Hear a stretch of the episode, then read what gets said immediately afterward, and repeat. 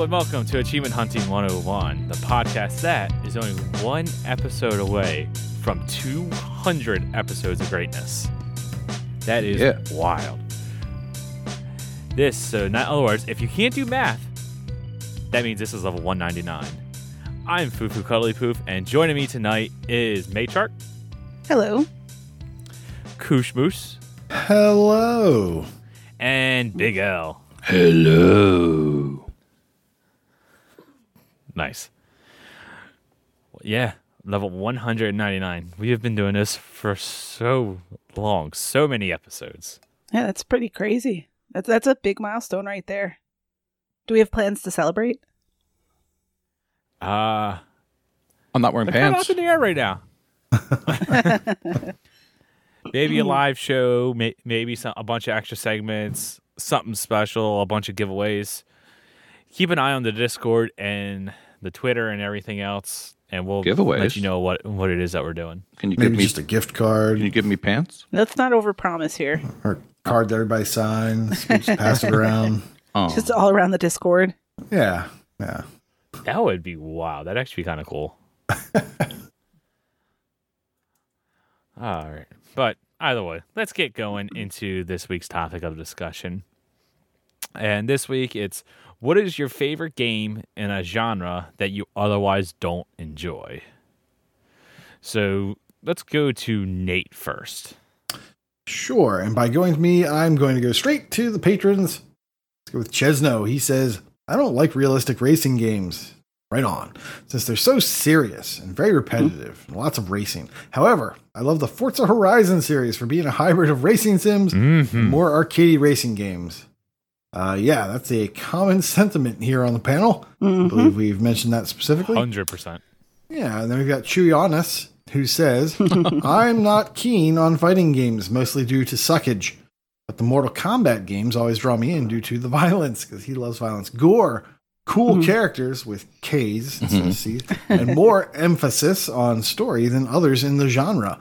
Injustice also gets my vote for similar reasons. I still suck at them, though. Oh, that's good. It's good to know Injustice is fantastic. There's some con- there's some constants in the universe. That's good. Um, as for me, uh, you can say I'm not a huge fan of the sports genre.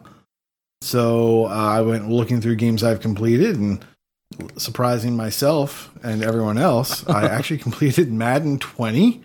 Oh. Uh, it must have been on Game Pass and then Crazy. leaving or something. That, that's the only reason I could have possibly done that, unless it was like a free play weekend. Uh, and I just went crazy. I don't recall. Who's your However, team?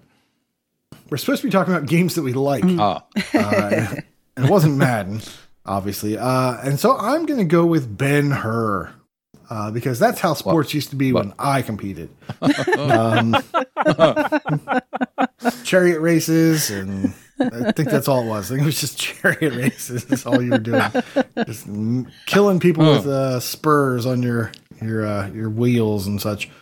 So yeah, you can't get that game anymore uh, unless you know a guy uh, or a girl that happened to pick it up when it was free. This was a this is a game that came out uh, at the same time as a movie, also known as Ben Hur, um, the remake. And yeah, uh, it looks like I put yeah, two and a half hours, two hours and twenty nine minutes into this. Um, so that's why it was my favorite game. It only took me two and a half hours of sports uh, to get to completion.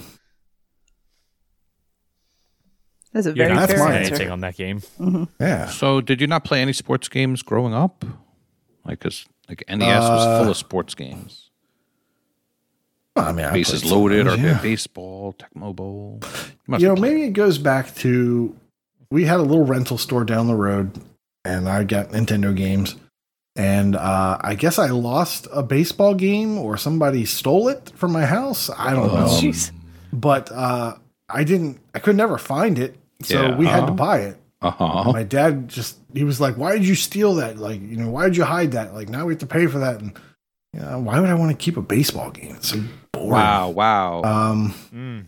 yeah, so maybe it all goes back to that. Maybe I'm just uh, so you have PTSD. repressing memories. He only does sports if someone's getting punched in the face. Yeah, or you're you're mowing them down. Oh, like the run them fake over. sports that you watch on every Saturday night. Yeah, like uh, yeah, like Ben Hur. Right. Big sports. Very scripted. I'm not going there. Next. All right. Well, in that case, let's go to Michelle. All right, I too will go straight to the patrons. So, Mental Night shares I don't like stealth. I work at my job all day long and they tell me don't do anything fun or I'll get punished. When I come home, do I really want to fire up a game that says don't do anything fun or I'll get punished? Dumb. Don't have the patience anymore. But Metal Gear Solid is where it's at. Such a captivating story, fun gameplay, and facial expressions that put LA Noire to shame. And then Dynabull chimed in to agree that if Assassin's Creed counts as a stealth game, in that I, I'd put that in there as well. So, yeah, the stealth genre, I was thinking for myself too. I'm not uh, particularly a fan of it, and that's mostly because I feel like I do really well during the tutorial stage, and then I'm really bad at the rest of the game. So I've I've never really met many stealth games I liked. I struggled a bit with this question because I think I've said a billion times, and I will say for the billionth and first time, I really don't like open world RPGs, but I liked Borderlands. But I was trying to vary it up a little bit, and I actually went through my game collection genre by genre to try to figure out anything that this uh, I could get a good answer to this question. And what I found was for most genres that I'm like, oh, I'm not interested in that. I I hadn't played anything in that genre, so I hadn't given a chance to prove me wrong. The only thing that sort of came close was the real time genre. And I haven't played much in there. So Halo Wars is in there, but I, I most of my Halo Wars experience was Elle and I playing in co-op and boosting and I seem to remember liking it well enough, but you know, we're struggling through it. We're like, I didn't really get a sense of the gameplay. And then like a couple other things in there.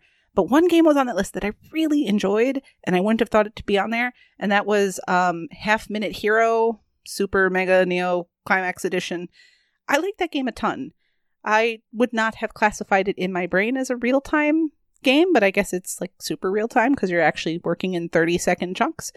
But um, yeah, that was one that surprised me out of there. So I think that's as close as I have for an answer for this particular question. I'm going to go ahead and read the next uh, patron responses. First is from Vulgar Latin. He says, I don't really care for Vayners, but Symphony of Night is awesome and still holds up. And then on the lines with the hatred for Vayners is from Ahizo, and he says, hands down, Ori and the Blind Forest.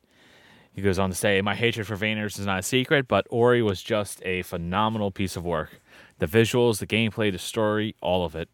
I was instantly hooked when it, when I first really tried it and didn't put it down much till I finish it. I still need to go back and play Will of the Wisps, but it's near the top of the list of games I want to get to. Yeah, How dare you both? uh, I was surprised we didn't hear anything from Nate when Hatred of Vayners popped up.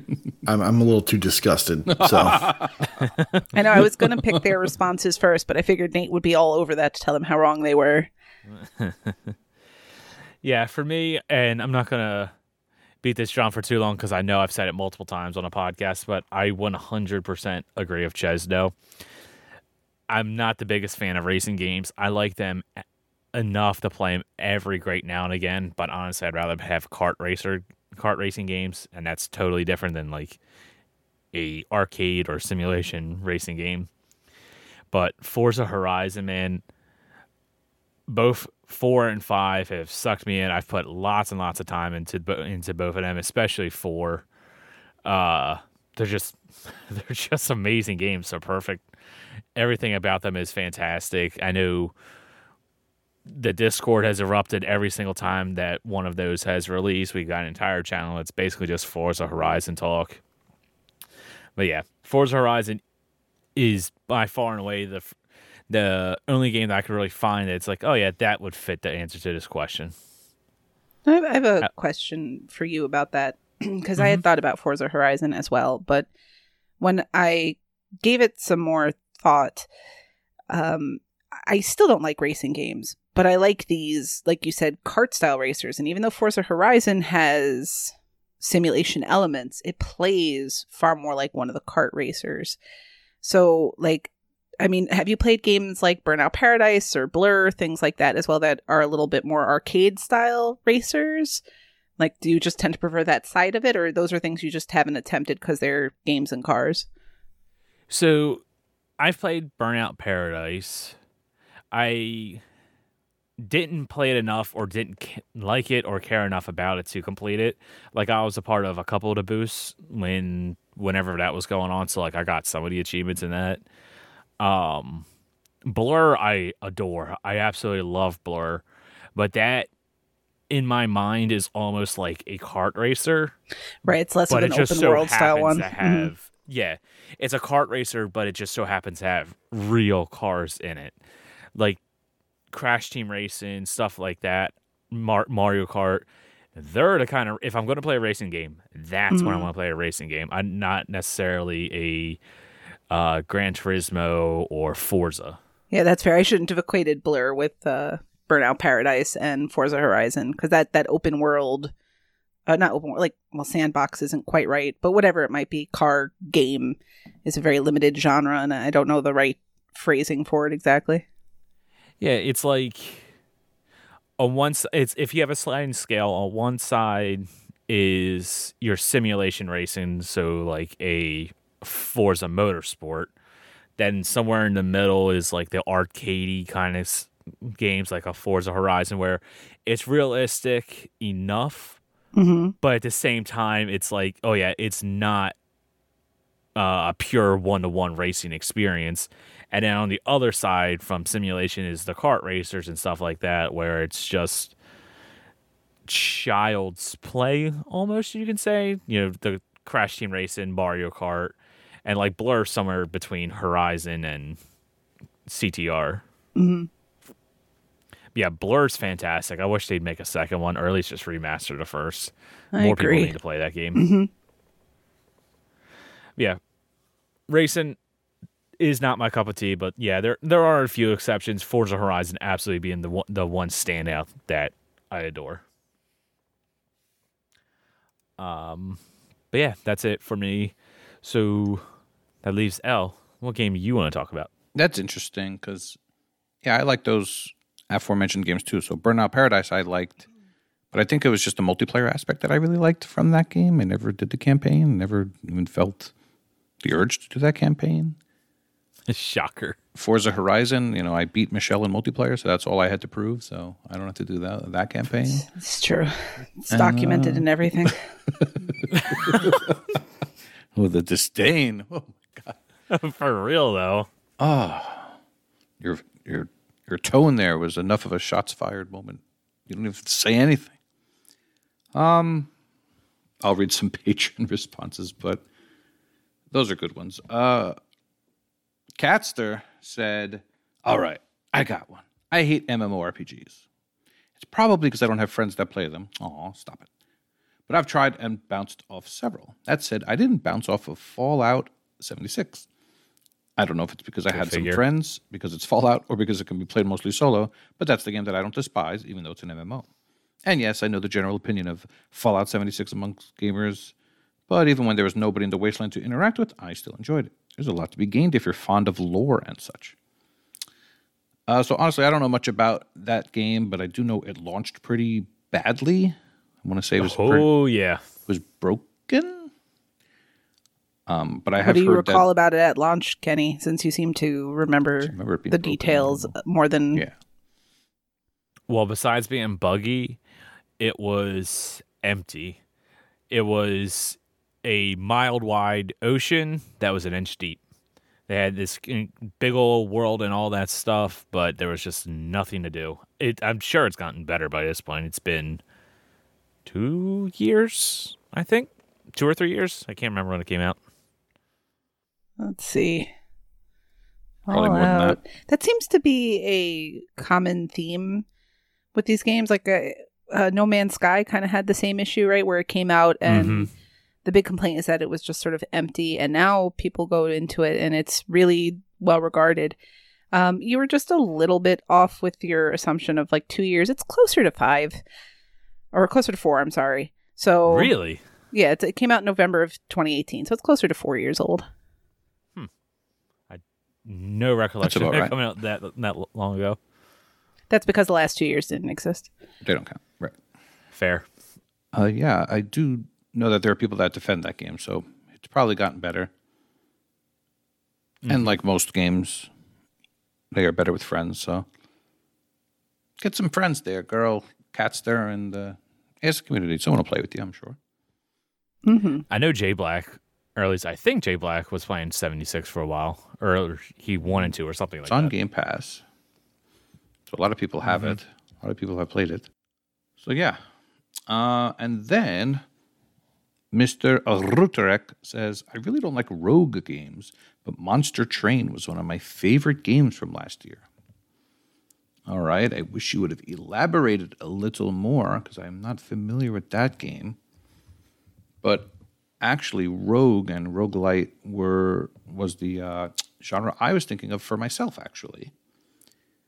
And I had three examples, and then I brought up two of them on TA, and neither of them are classified as roguelite. Um, one of Oops. them Sure, they're roguelike. though. I think they are, but I'm usually wrong about things. The first one is Riddled Corpses EX, and the second one is Bard's Gold. In both of those games, you Okay, you're fair. you You're go right. through, you get gold, and then when you die, you keep what you've you've collected, and you can eventually use that gold to buy uh, better weapons and stuff, and eventually you make your way through. That's what I thought a roguelite was. I don't know. But I remember Bard's Gold being really fun and enjoyable, and that was one a lot of people played because, you know, back in 2016, you know, an eight to 10 hour completion was considered pretty easy. Six years ago. Wow. It's yeah, Yeah, everyone honestly- jumped on that. I remember that. Yeah, and I honestly don't know enough about the classifications of roguelite, but I wonder if it's, you know, quote unquote roguelite the way that um Teslagrad is quote unquote Metroidvania. Like I think nobody really argues with it not having the tag at this point because the elements were so light, but it's just enough where if somebody was sort of on the fence about how they felt, you could recommend Teslagrad because it has enough of the elements. So I wonder if that's similar to the classification issue because I, I would agree in my head at least that those games would both fall under that genre. I think that the levels have to be randomized. I think if the levels aren't randomized, then I think that kind of doesn't count as a roguelite. Interesting. Really? Yes, that's why I think that Riddled Corpse Bard's is mm, Tale. probably. Bard's Gold. I want to say Bard's Bard's, Tale, believe- had a set Bard's of Gold, yeah. three, I want to say or Bard's Gold. Sorry, Yeah, yeah, it had a set of three randomized levels, so it wasn't Yeah. totally randomized because you're always going to get one of three potential options. Yeah, but I think Riddled Corpses wasn't random, okay, randomized. So yeah, you're right. that's like playing, uh, Yeah, you're right. you know, Scott Pilgrim. You know, basically, because it's the same thing. You just keep going and upgrading and just keep playing it over Okay, and over. I see that. Okay, that's fair. And then there's the other big roguelite on my tag that we've talked about to death on the show, but I'll mention it anyway, which of course is Hades, which is has good. randomized. The rooms are the same, but they're different order sometimes. It, uh, yeah, so mm, maybe that's where that And different classification comes in. but yeah, Hades is great. But yeah, roguelites, maybe they have the stigma of being too difficult or too grindy. But I typically stay away from those. But yeah, my son and I still play Hades on a regular basis. We still find new stuff, The- despite going through many, many times. We just had over our 50th attempt. oh, Something like dang. you have like been that. playing that quite a bit. Yeah, it's and it's fun every time. You know, we don't lose on purpose to get the, uh, you know, the plus two uh, for God mode or whatever. We we play through Right. and often die towards the end, but that's okay. Nothing is wasted. Just a good time. But yeah, um, interesting question. I'd love to hear some other answers, some and some rationale. Um, so I just thought of another answer that I could give, but it's not a, an or yeah, it's not an official uh TA genre, but like the old arcade games. If you want to count that tho- that as like a pseudo genre, I adore Galaga. Interesting. Whereas as Elle and I call them, arcade games. not old arcade games. Yeah, jerk. Well, it came out like at least uh, I assume a, a decade before I was born, so yeah, I don't know when Galaga came out, but yeah, Get like that smirk off your face just because you got a haircut. I still see those eyebrows of yours. Don't try to hide them. Wait, no, I don't. Damn. I got glasses Um, too. but yeah, if you count the uh, arcade games, Yes, And yeah. yes. I say Galaga. And that's also one of the few of the arcade games that I actually do enjoy. 'Cause I was also thinking there might be another way to interpret this question, because maybe you- there's a genre you stay away from, and then, and now suddenly you're a fan. Uh, so for you, Kenny, I know this might have happened to you for Final Fantasy VII. Like when you were, did you play any other RPGs before that? And have you played any RPGs since that? Um, like, would you even call yourself a fan of the genre So- of JRPGs? RPG? Absolutely. I'm Okay. absolutely a fan of RPGs. Okay, There- right. There's no doubt about that one. one. Okay.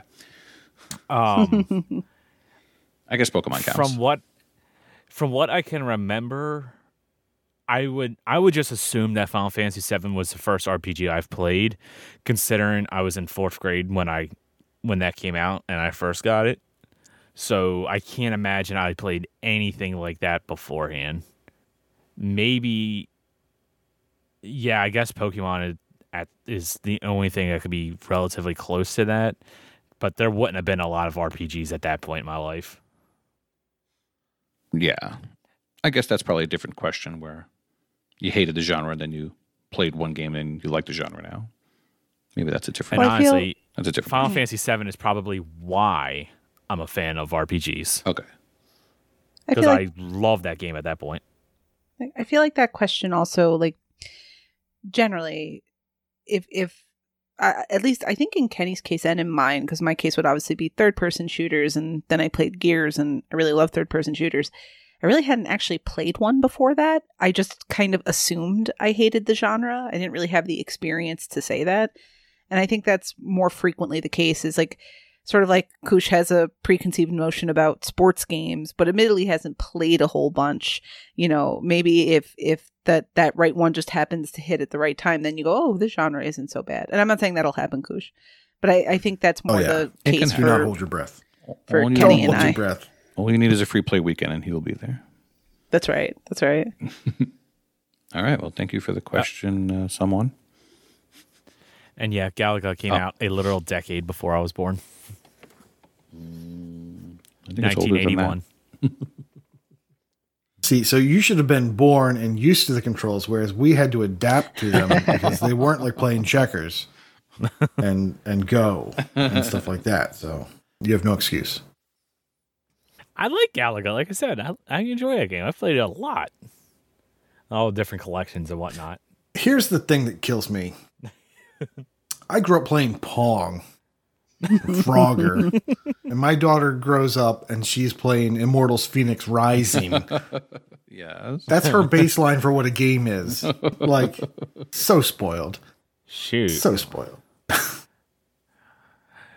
Yeah, a whole Pong- nother topic. Sorry. Mm, no, okay. We'll make that another topic of the week because that could be interesting. That might be fun. Or I'll make you guys feel old, one way or the other. Yeah, you don't need to Oliver's- try too hard at that. Oliver's first game is going to be like some virtual. right. You are the game. Augmented reality. yeah. Yeah, force feedback. yeah. Wild. NFTs. Thanks for putting that Ah. together, Devin. God. all right. Um. All right. Yeah. Well, if that, let's get into the game showcase. Uh, Nate, you up first. All right. I was hoping to put some more time into Loot River or Trek to Yomi, but uh, that didn't happen. I didn't want to give those games, uh, you know, I wanted to give them the proper, like, review time. So uh, I was we're not going expecting you to those. come to come in gushing about Trek to Yomi. Oh, I think I'm still going to gush, but uh, I want to I want to earn it first. Um, so what I did play and what I intend to talk about is something I've kind of been chipping away at uh, during the work days when I need a quick break, uh, and that would be a pair of games, uh, Picto Quest and Hatsune Miku Logic Paint S, which everyone knows it rolls right off the tongue. Easy for you These- to say. Yeah, these are um, basically pi- uh, Picross games or Picross games. I guess it's Picross. Um, if you're familiar with that, Mm, pie. and uh, also known as nonograms.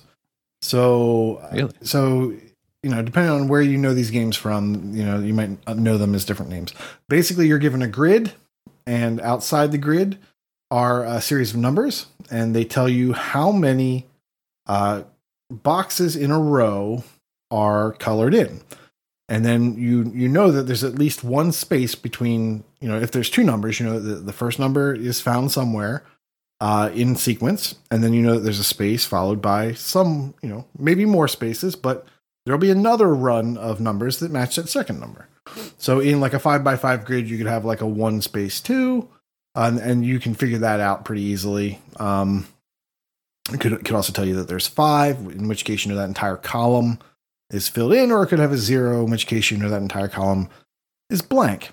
Um, so you you basically have these little puzzles and they're all logic based and you can kind of fill in some things and you can kind of tell okay well if it's a you know if it's 10 uh width row and i know that there's eight then i know that i could potentially have you know a gap of two on this side or a gap of two on this side. So i can figure out that in the middle there's a certain number that are guaranteed to be checked.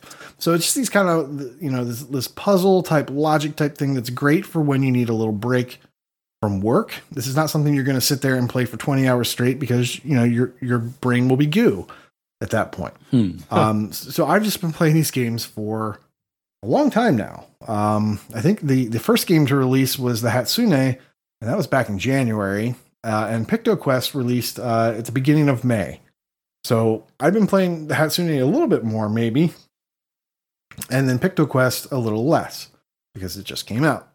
Um, so if you know what that game type is, uh, both games are about the same. Um, PictoQuest has a board that you move around, so you can kind of choose your puzzles that way, uh, and you're kind of forced into things that are adjacent to the last puzzle that you finished. Um, there's also shops where you can buy power ups, uh, things that will give you a certain number of hearts back, or will do attacks. So you could freeze the enemy, and then um, that keeps them from attacking you. Uh, that also keeps them from retaliating.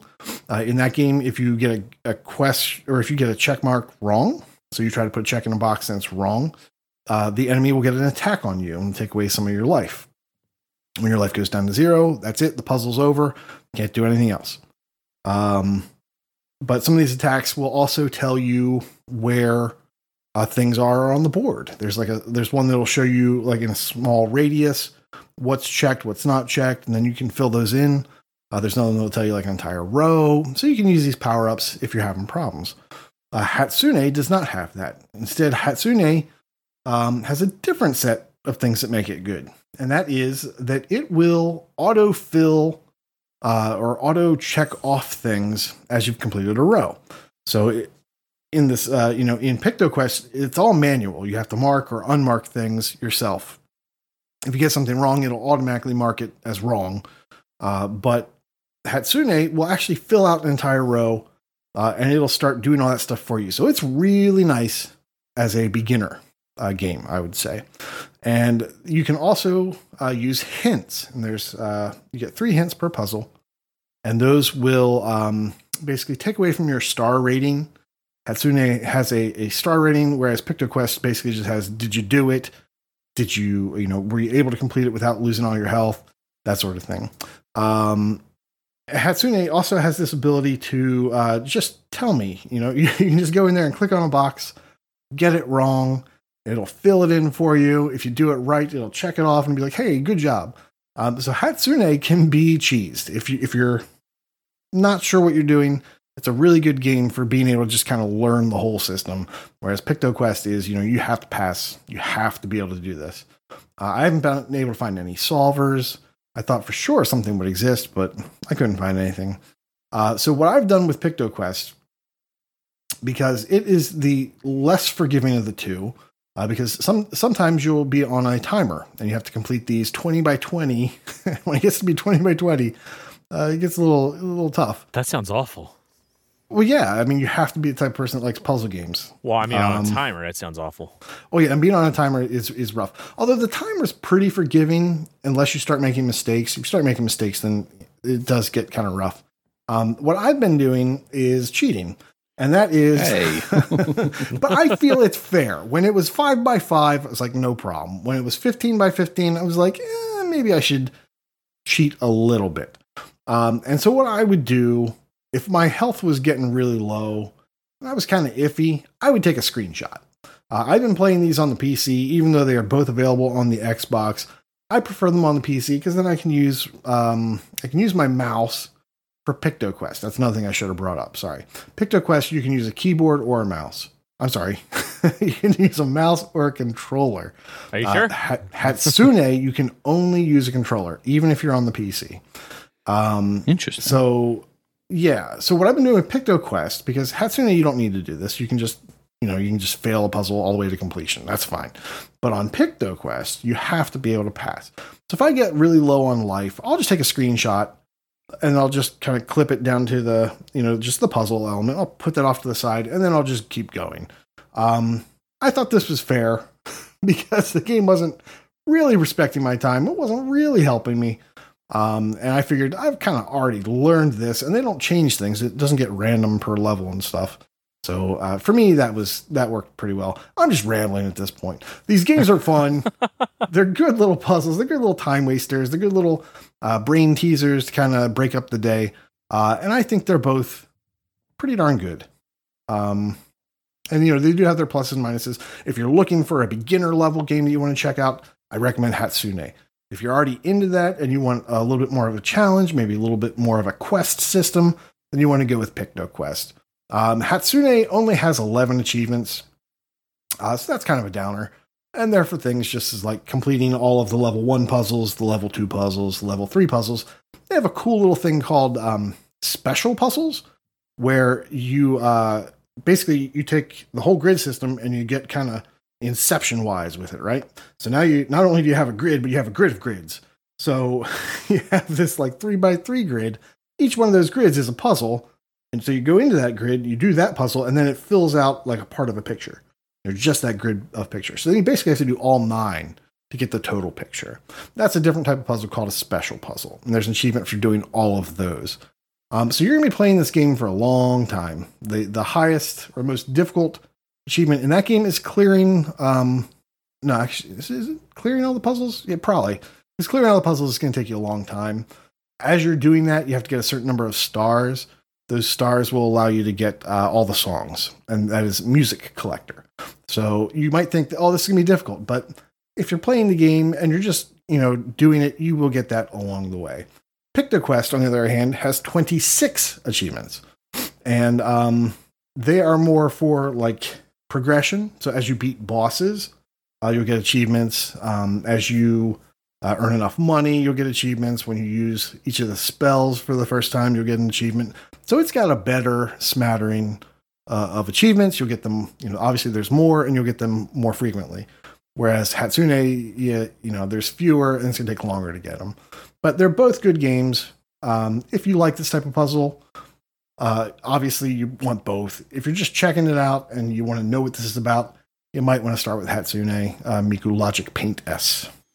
Mm, So that was very would the game uh, Minesweeper Genius be similar to this? Yes, it's it's very Okay. it's like a cousin, kind Yeah. of. Hearing what you're describing and then watching a couple of clips on TA, it definitely sounds like it's um like they're totally different uh, or like um Minesweeper Genius might be like baby's first Picross. Well, no, I, I wouldn't say that. I would say that Minesweeper Genius was. It took Minesweeper and it kind of turned it on its head, and it added some cool power ups and it added some cool, uh, you know, things that you had to do uh, as you were moving through the, the puzzle. And it also there was a, a random element for each one of the levels that you were doing. Uh, th- these other games, there's no random element. You you get the puzzle, and the puzzle is the puzzle if someone were to upload pictures of all the solved puzzles, anyone could just go through and just do it. There'd be no randomness. You wouldn't have to figure stuff out. Um, you couldn't do that with Minesweeper. uh, Minesweeper Genius, you had to be good enough to earn the achievements.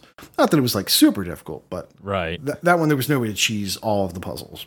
So, but yeah, I would say that they're kind of similar. Uh, if you liked Minesweeper Genius, there's a good chance you'll like these games. If you like these games, Okay. there's a decent chance you'll like Minesweeper Genius.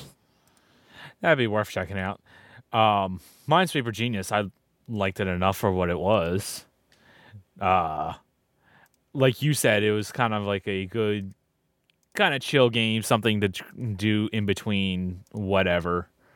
But yeah, you didn't want to sit there for hours on end playing that, or like you said, your your brain would be mush after a while. Absolutely. Those types of games, you know, the ones that really do challenge your brain, um, you're not going to be able to play them just over and over. So you're just going to kind of chip away at these games. You're going to get a little bit of playtime every time, and uh, you know, you're going to feel good when that completion happens because you know you put in the time. hmm Uh, Michelle, I assume you really like these games.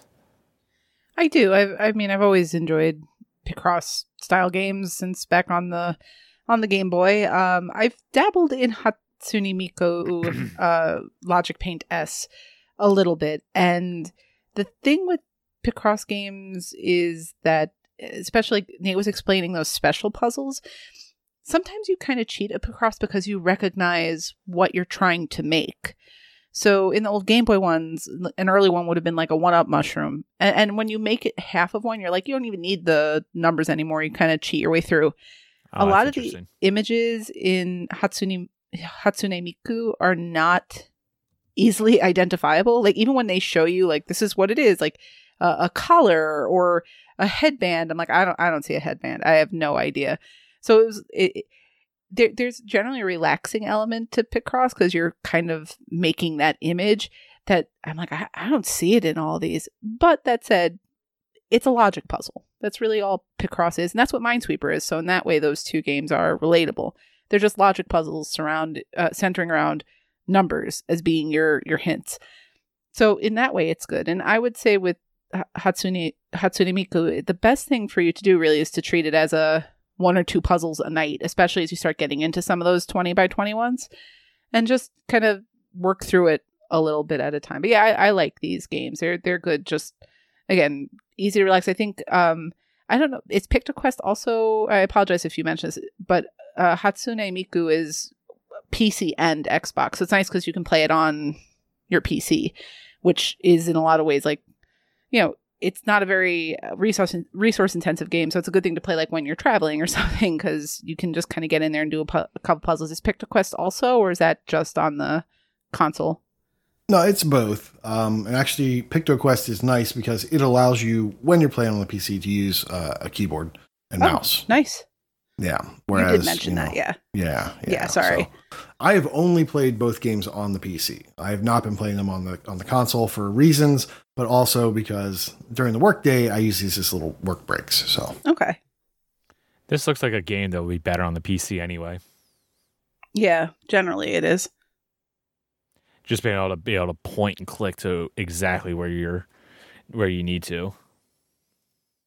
yeah, that's always important when you have like a half life left and you accidentally click on the wrong thing. and then, it's, then it's game over and you didn't take a screenshot and oh man, oh man. that would never happen. That would never happen. So Now it looks like PictoQuest has a couple of unobtainables. Uh, came out. what? I mean, This is the first I've heard of this. never. Uh, yes, it has it has two unobtainables. But it came out May third. hmm So are we going to get Vudix on the case or something? I checked. I checked on the um, what is the name of that server? The Achievement Fixers Discord server, and I Oh. did not see it listed. I know that people have said, "Hey, can we get this added?" So I know people are interested in it. The two achievements are for finishing all of the quests and for buying all of the life extensions. You start off with three hearts. You can buy uh, a heart, I think, at a thousand, and then another heart at the next thousand gold that you earn. So I think you get a total of five hearts. Um, but yeah, I assume that they'll be fixed. Uh, I think this is just weird that they weren't, but there's there's a lot of time for them to fix it before I finish this. So hopefully it'll be patched. You know, it hasn't even been a whole month yet. It's been what two weeks, so th- hopefully, hopefully it'll be patched. Hopefully. Hopefully, All they'll patch out those two unobtainables. All right. Uh, let's go into the next game, which would be, I guess, my turn. Uh, so I've been playing the game Farm Together. Now, this game, I we I've been playing this with Elle and Michelle and Prue. This has been our Thursday night game, or at least for now it is anyway. Before I actually talk about the game, Nate, have you played this at all? Uh, yes, I'm actually sitting on almost to completion. I just have one really grindy achievement left to do. Uh, but yeah, I, I had a lot of fun with that game. All right, yeah. I know you don't like management games, but I couldn't remember if this was one of your exceptions or not. Weird. So you mean a, a genre that I don't normally like, but then a game that I do like? Wow, this this could have been a good answer uh, for earlier in the show. Oh, if only we reverse these segments part of this. Um, but yeah, farm together. Uh, I'm not going to go into super great detail on it, as this has been brought up a couple of times on the show.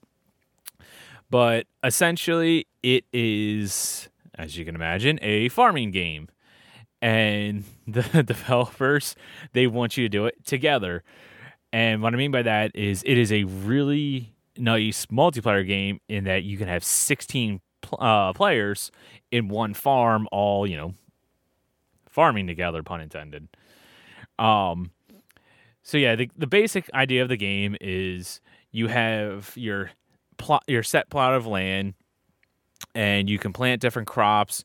You can they'll grow in real world time. So like if you have a lettuce, it takes 10 minutes. If you have an eggplant, it takes a day. A strawberry takes a day and eight hours. And it's real world time. It's not in game days or it's real world days.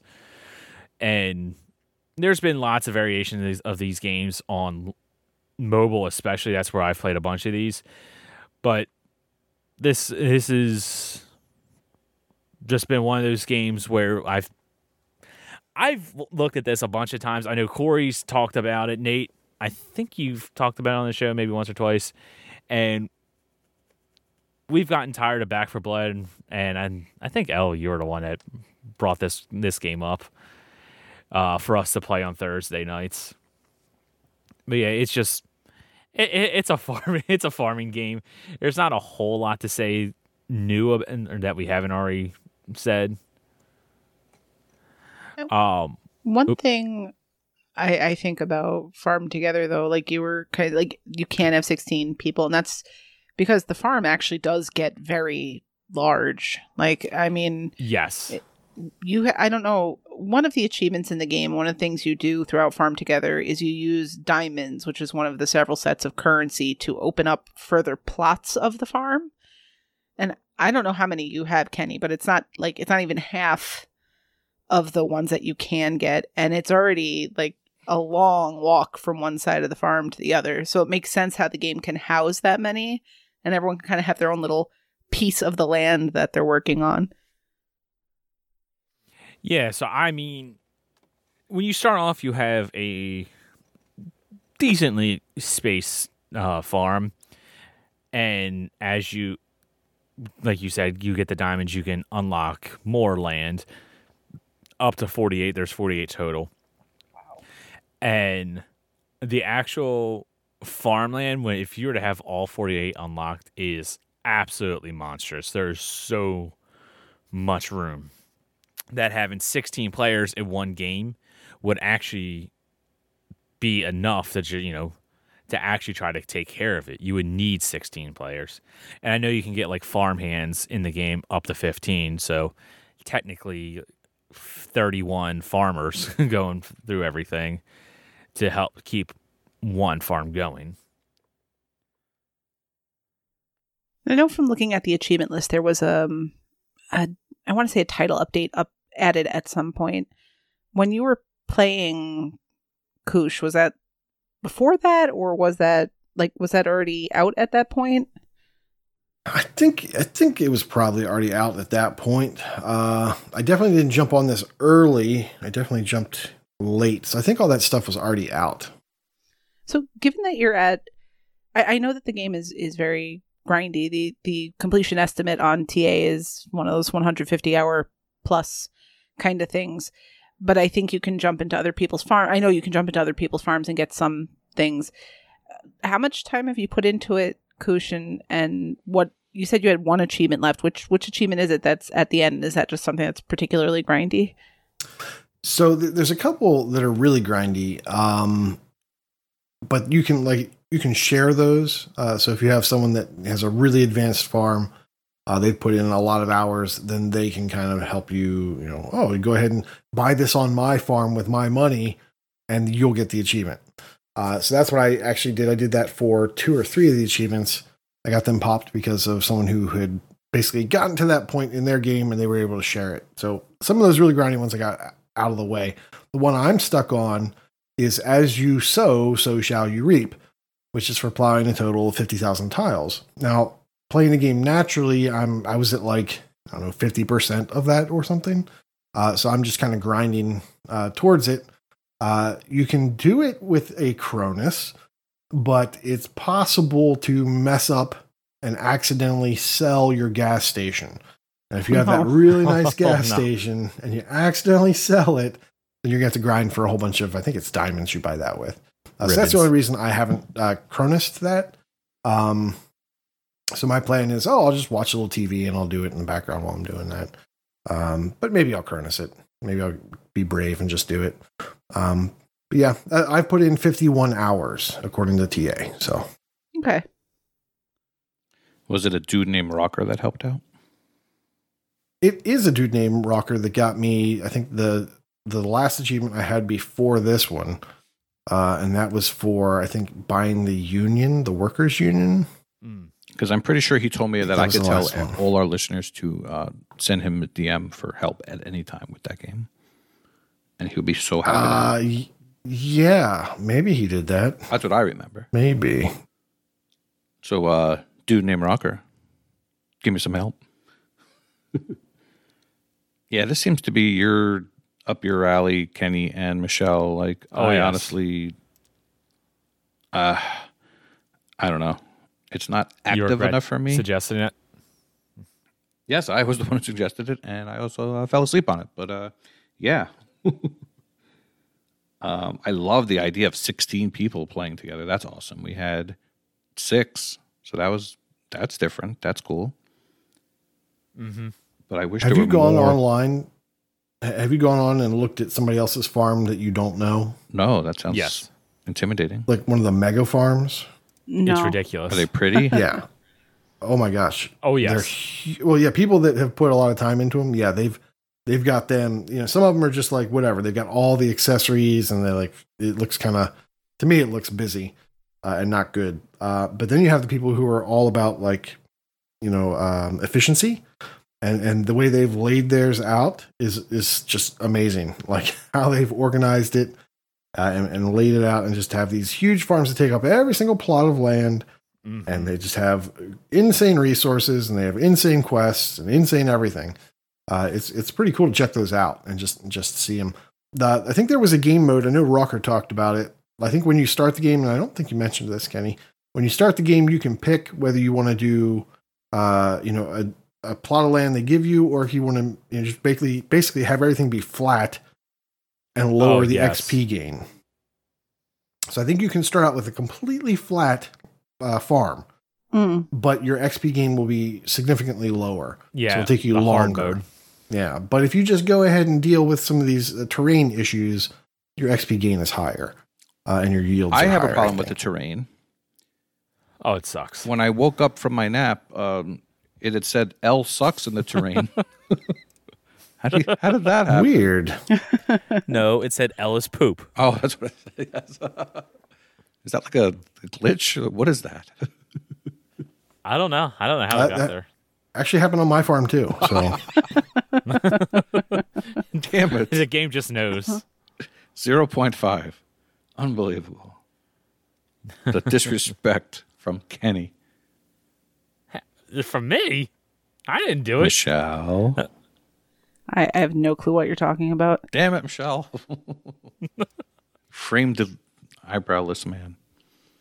Unbelievable. But yeah, farm together.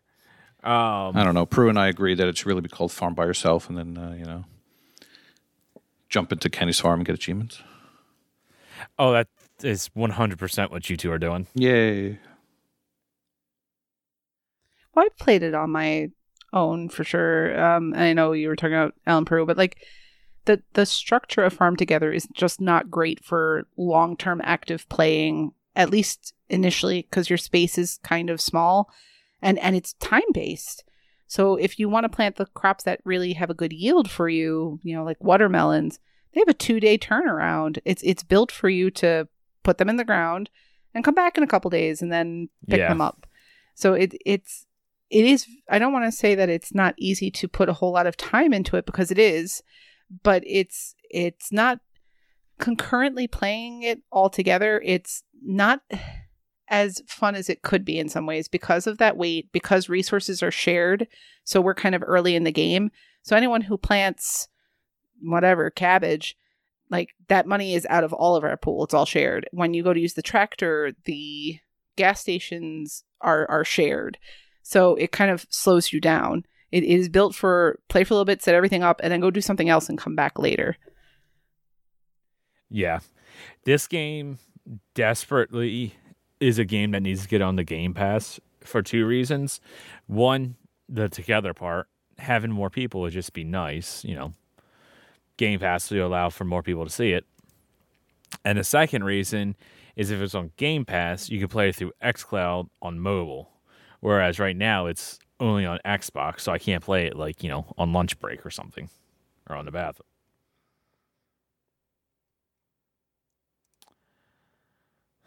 But yeah, that's that's farm together.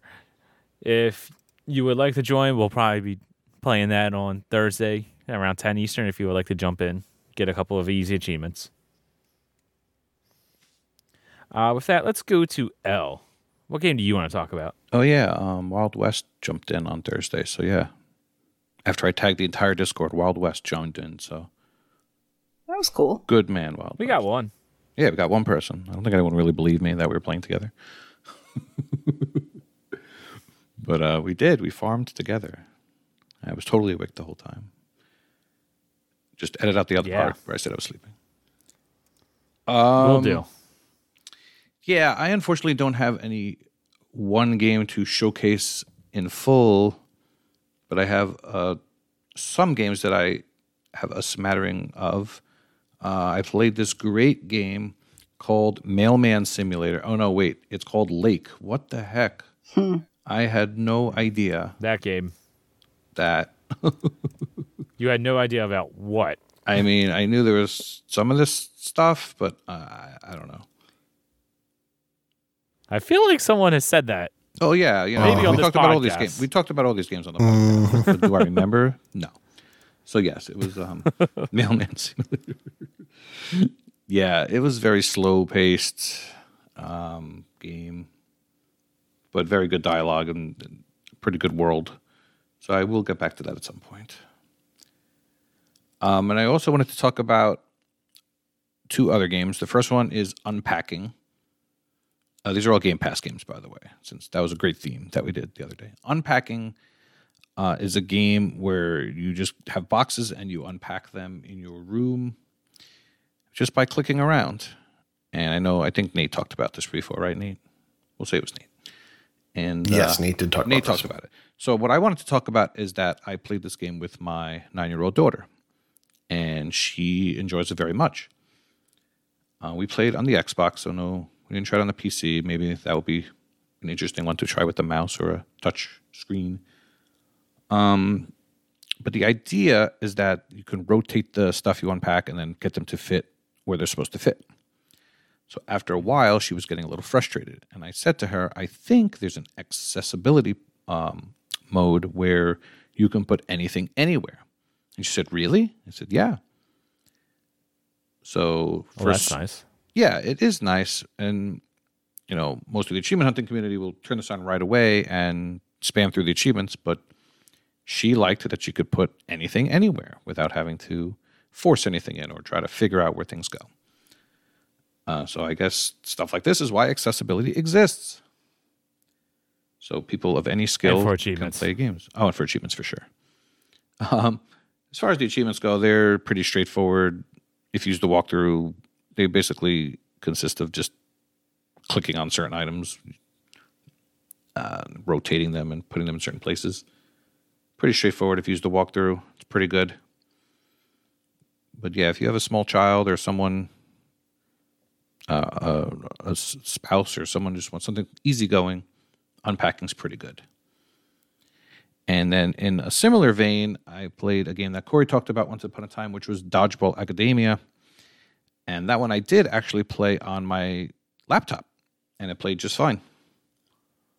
I went through the first two worlds, um, and I said to myself, I am not turning on accessibility. I am not turning on accessibility.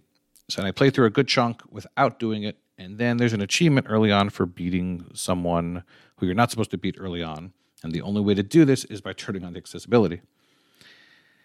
And uh, yeah, once I did this, uh, yeah, I was like, oh, this makes life a lot easier. Who would have thunk it? Who would have thunk it? Yeah. So you could either put uh, your um, percentage up of the damage you do, or make your damage that you take go down, or a combination of both. So it's pretty customizable in that way. Um, the game is very colorful. now the walkthrough, I actually don't like when the walkthrough just says, "Yeah, go ahead and just hit Y to skip all the dialogue." I don't know why a walkthrough would tell you to do that. That should be something you decide on your own. Let's walkthroughs on TA ridi- or yeah, but you frequently written just- from the path of least resistance to get all the achievements. That should It- be it's really whatever the intention of the author of the walkthrough is, and that that is generally the aim on true achievements, for better yeah, or worse. yeah, to not enjoy the game and just yeah, just play an easy game if you're going to do that. I don't know, play a five minute game. So I actually, of course, read all the dialogue. Uh, it's it's not bad, it's not wonderful, but it's a lively cast of characters. So I got through two of the chapters so far. Uh, other than than that, the walkthrough is not bad. Tells you everything you need to do. Um, but I, uh, the the ratio in um in dodgeball is much higher than unpacking. Unpacking is pretty straightforward. And dodgeball, It's not a surprise. yeah, dodgeball it's a little little higher. Even though I think with the accessibility, nothing is, should be too hard except for a couple of little mini games I believe I have coming up. That might take a few tries, but yeah. So yeah, um, dodgeball. It's another. I think that dodgeball has a co-op. Uh, you could play in co-op. I haven't tried that yet. I do want to try that. So I'm gonna have to try it out on the Xbox and uh, see if I can convince my son to play with me. I think he would like it actually. You'd have, yeah. So dodgeball's good with the with the boy crowd. Unpacking could be good with the girl crowd. I don't know. Actually, as you're unpacking, you really you you get the uh, notion that you are a girl. Some of the stuff you unpack, uh, yeah, you're definitely a girl. It's very interesting. Very interesting. But good games, good games. Game right. Pass coming through yet again. Yep. Literally the best. It is the best. So don't talk about any sales this week, okay? Yeah, we'll do. Okay. All right. And uh Michelle, you got the last game. What you want to talk about? All right. Well, speaking of Game Pass, I finally got to spend some time in Eiyuden Chronicles Rising, Woo! or I should say, it's Eiyuden Chronicle Rising. That's coming to Game Pass. Uh,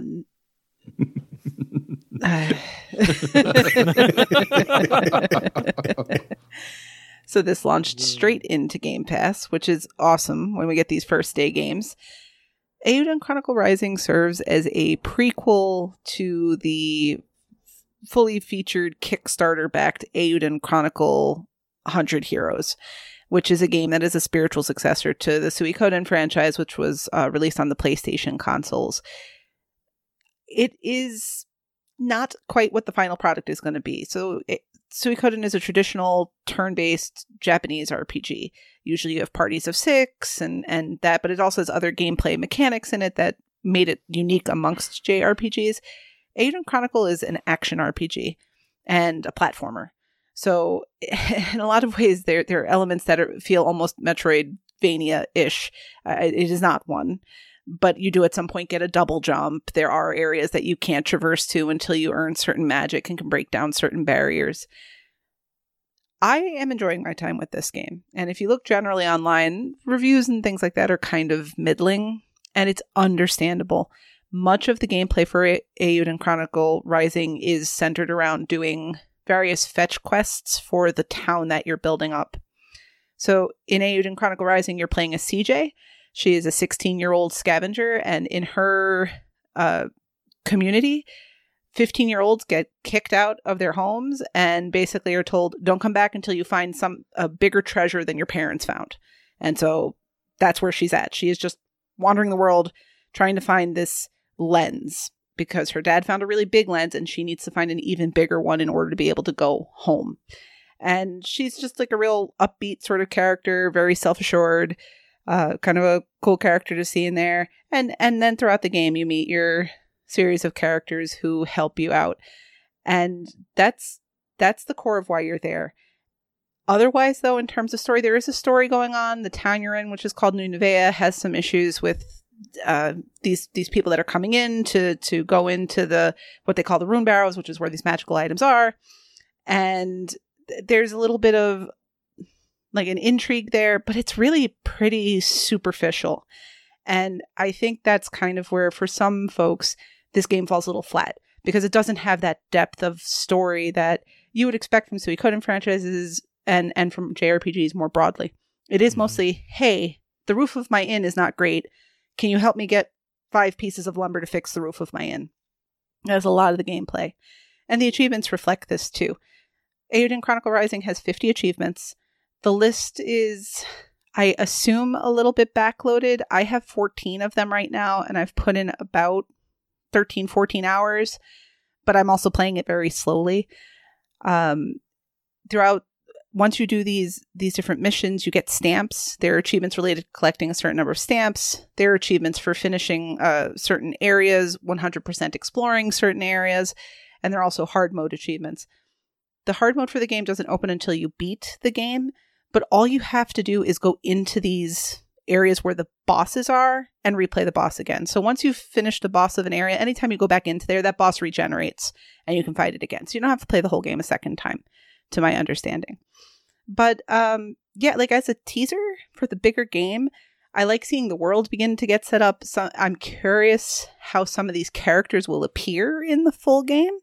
I also don't know exactly what items and things from this game will uh, port over with your save into the main game, but it's it's made me want more of that in the future. In and of itself, as a game, it's not going to strike the right chords for everybody, but I've enjoyed it a lot. The other thing I want to point out is the game is on. It's an uh, XCloud game with touch controls on the phone and actually works great on the phone. I wouldn't recommend it if you're going into an area with higher level enemies, because anytime, for me at least, when I'm playing Game Pass games on my phone, if you need to do anything that's finesse controls, it's not great. But if you're going through an area where you can just power through everything, it is totally fine. And if you're doing these little fetch quest type things where it's like, could you just go talk to this character and give them something and then come back to me? This game is perfect for playing on the road via your phone and it's not super intensive. So I've actually really enjoyed playing it mobile but yeah, I'm I am very happy with it. I would have been happy probably myself if I had acquired it not in Game Pass.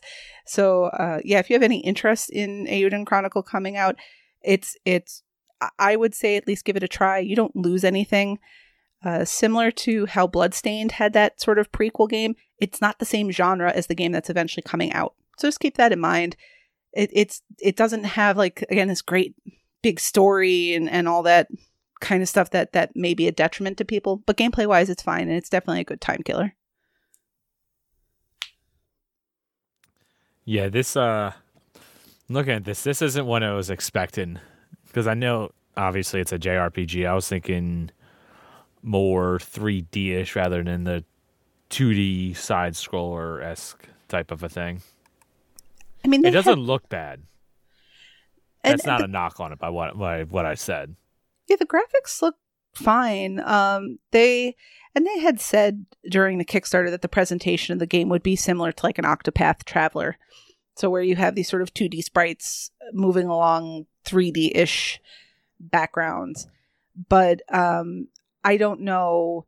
Typically, the Suikoden games, and if it really is following that framework, they're not very. They're, they're not platformers.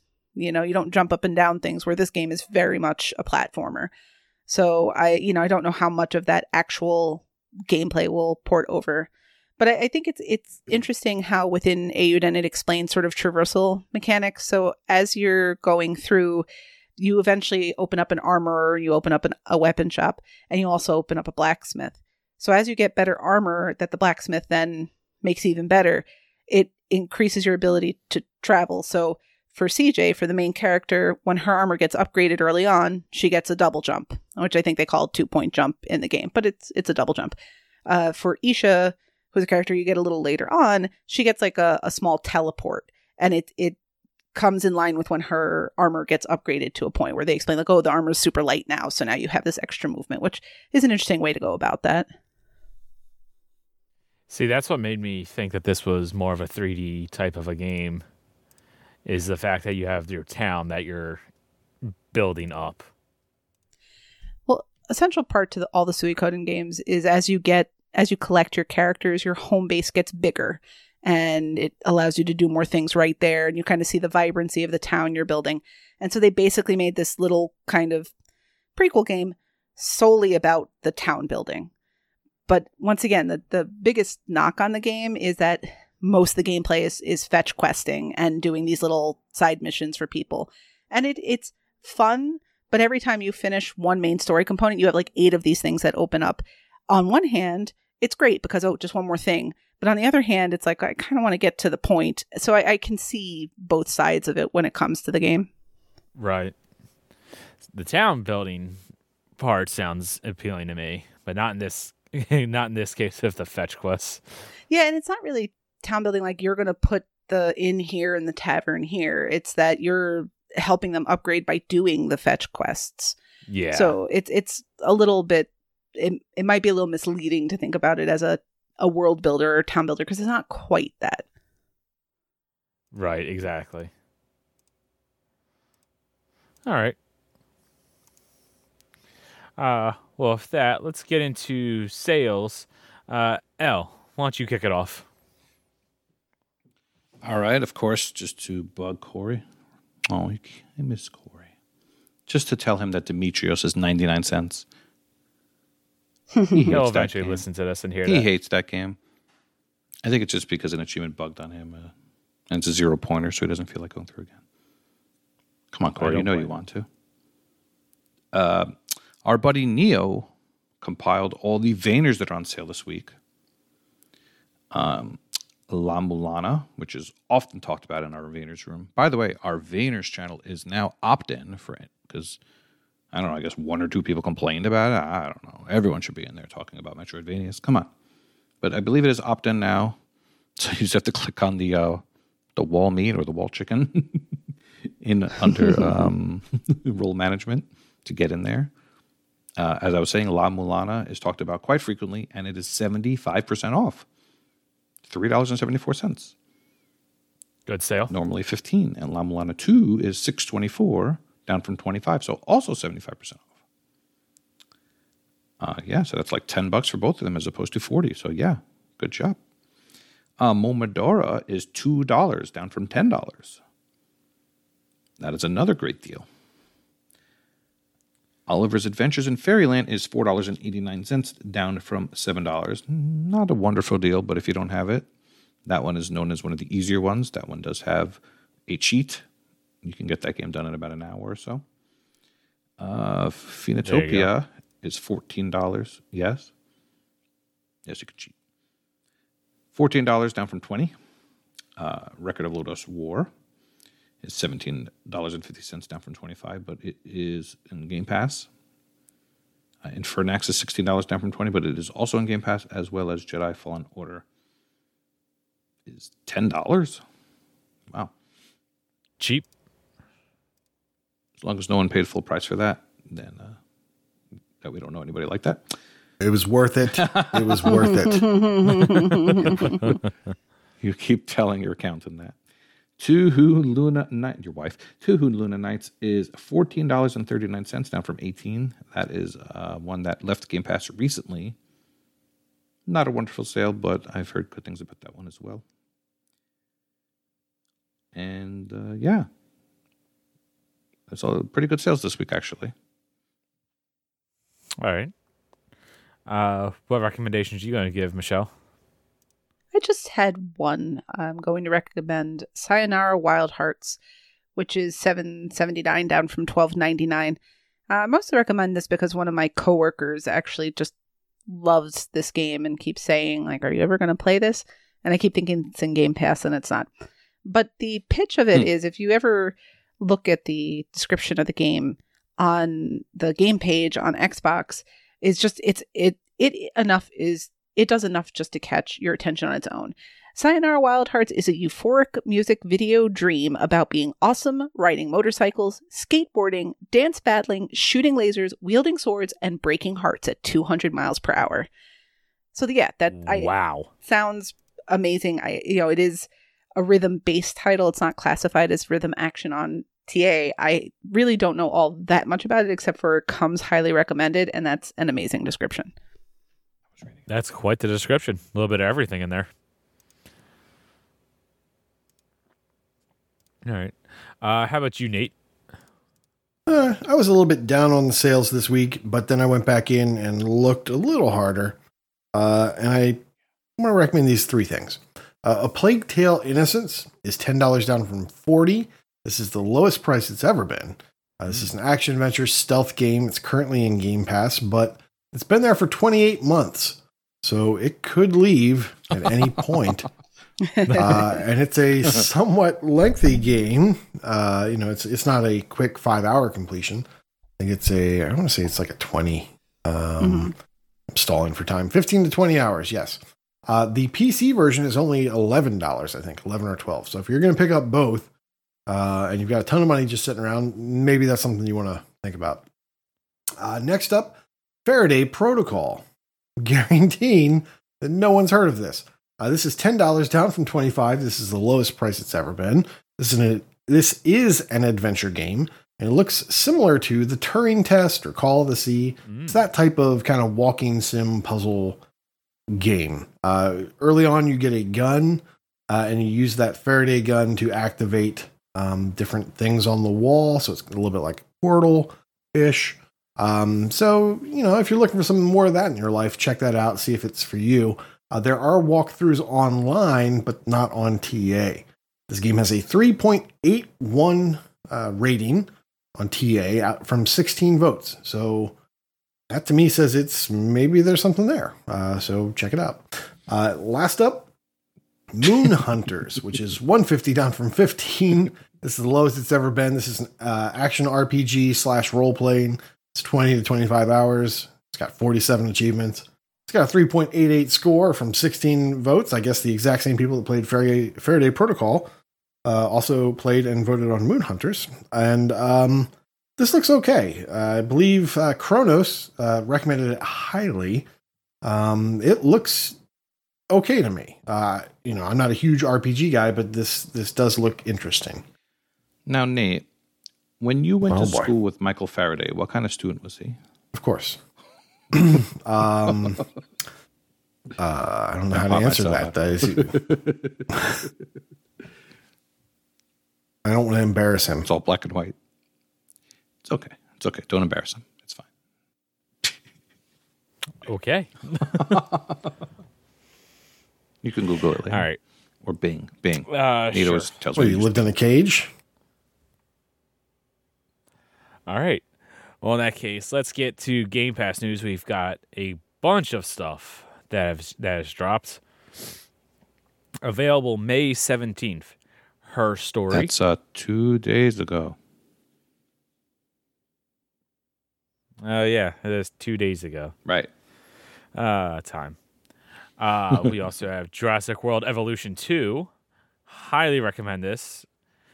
Zoo Tycoon Bowl of Dinosaurs. If you, okay, I guess not Nate, but if you like management games, the Jurassic World Evolution games very very good. I'm very excited that this is coming to, to Game Pass. Do they have a console? developer console? Oh, Uh, new? You know, because I just like to play with parameters. That's all. Oh, okay. Uh, also available is Little Witch in the Woods. Although there's no achievements at, at this time. Why is that on this? Who cares? Uh, Skate is now available on the cloud via EA Play. Jesus, what is this? Why do all these games have these weird titles trying to make me say this? Umogari? I think it's Umurangi. Umurangi. Wow, I wasn't even close on that one. All right. Uh, But that Generation could be wrong Special. too. something like that. Unagi Generation Special Edition, Cloud Console and PC. also available now is Farming Simulator 22 for Cloud Console and PC. Uh, Vampire Survivors on the PC. Coming May 24th is Floppy Knights on Cloud Console and PC, as long as Hard Space Shipbreaker for the PC. wait, what? What? What? Okay. Did I say something wrong? No, go ahead. Okay. Coming May 26th is Sniper Elite 5 for the console and PC. And that's a day one. That's a brand new game. Even better. I, I think 4 Sniper Elite 4 was in Game Pass or is in Game Pass. I think it already? is still in Game Pass. Yep. Okay. Uh, Cricket 22 for the PC is coming May 27th, along with Pac Man Museum Plus on the cloud console and PC, Was that which game is known also about now. What? the Pac-Man? Pac-Man? That looked like a surprise to Um, me. I apparently don't pay attention. Pac-Man. I would think you know what this game is. It's one of those old arcade games. Oh, okay, yes.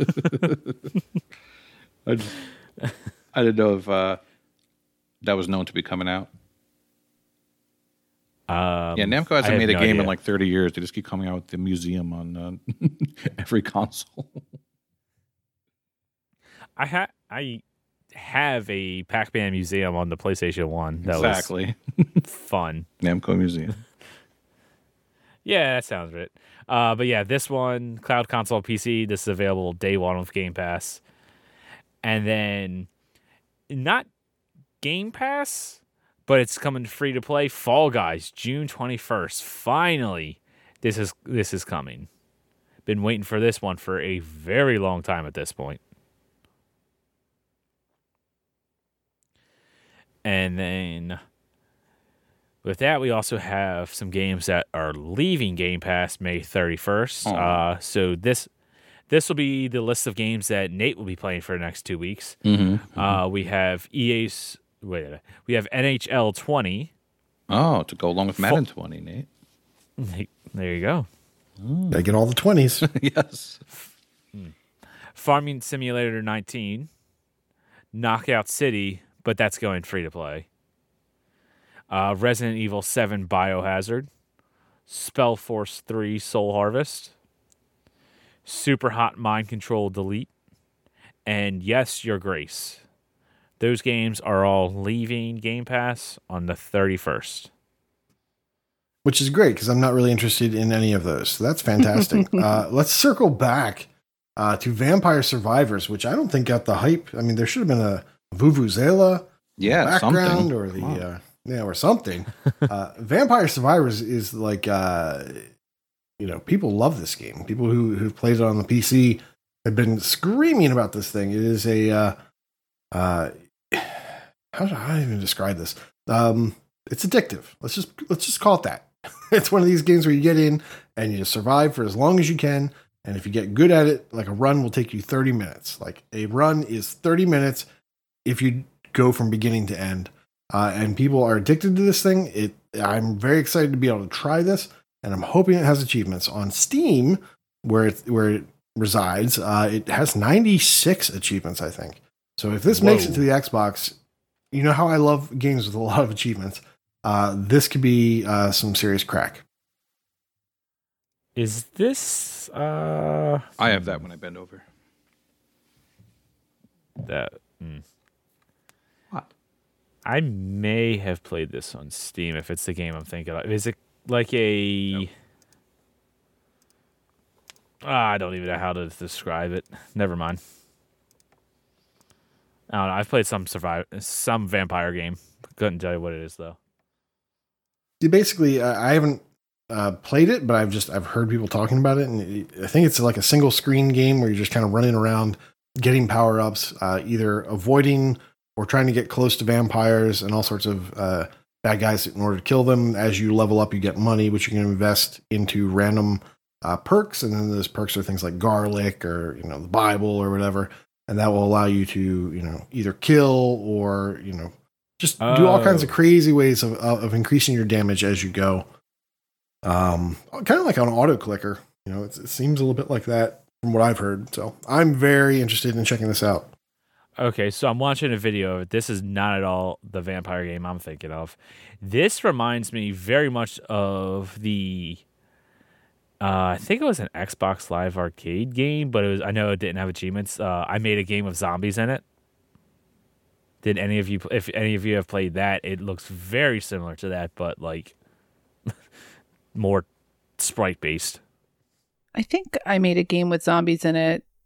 Was a Xbox Live Indies game game. Yes, that's what it is. Um, I know it was one of the games that was only 80 Microsoft points. I know it was. I know it was one of the games within the Xbox Live Indie marketplace that was better regarded. Like a lot of it was not much, but that one had a little bit of a, a little definitely had some buzz to it. because it was phenomenal, crazy fun, and it had an amazing so- song that went with the game.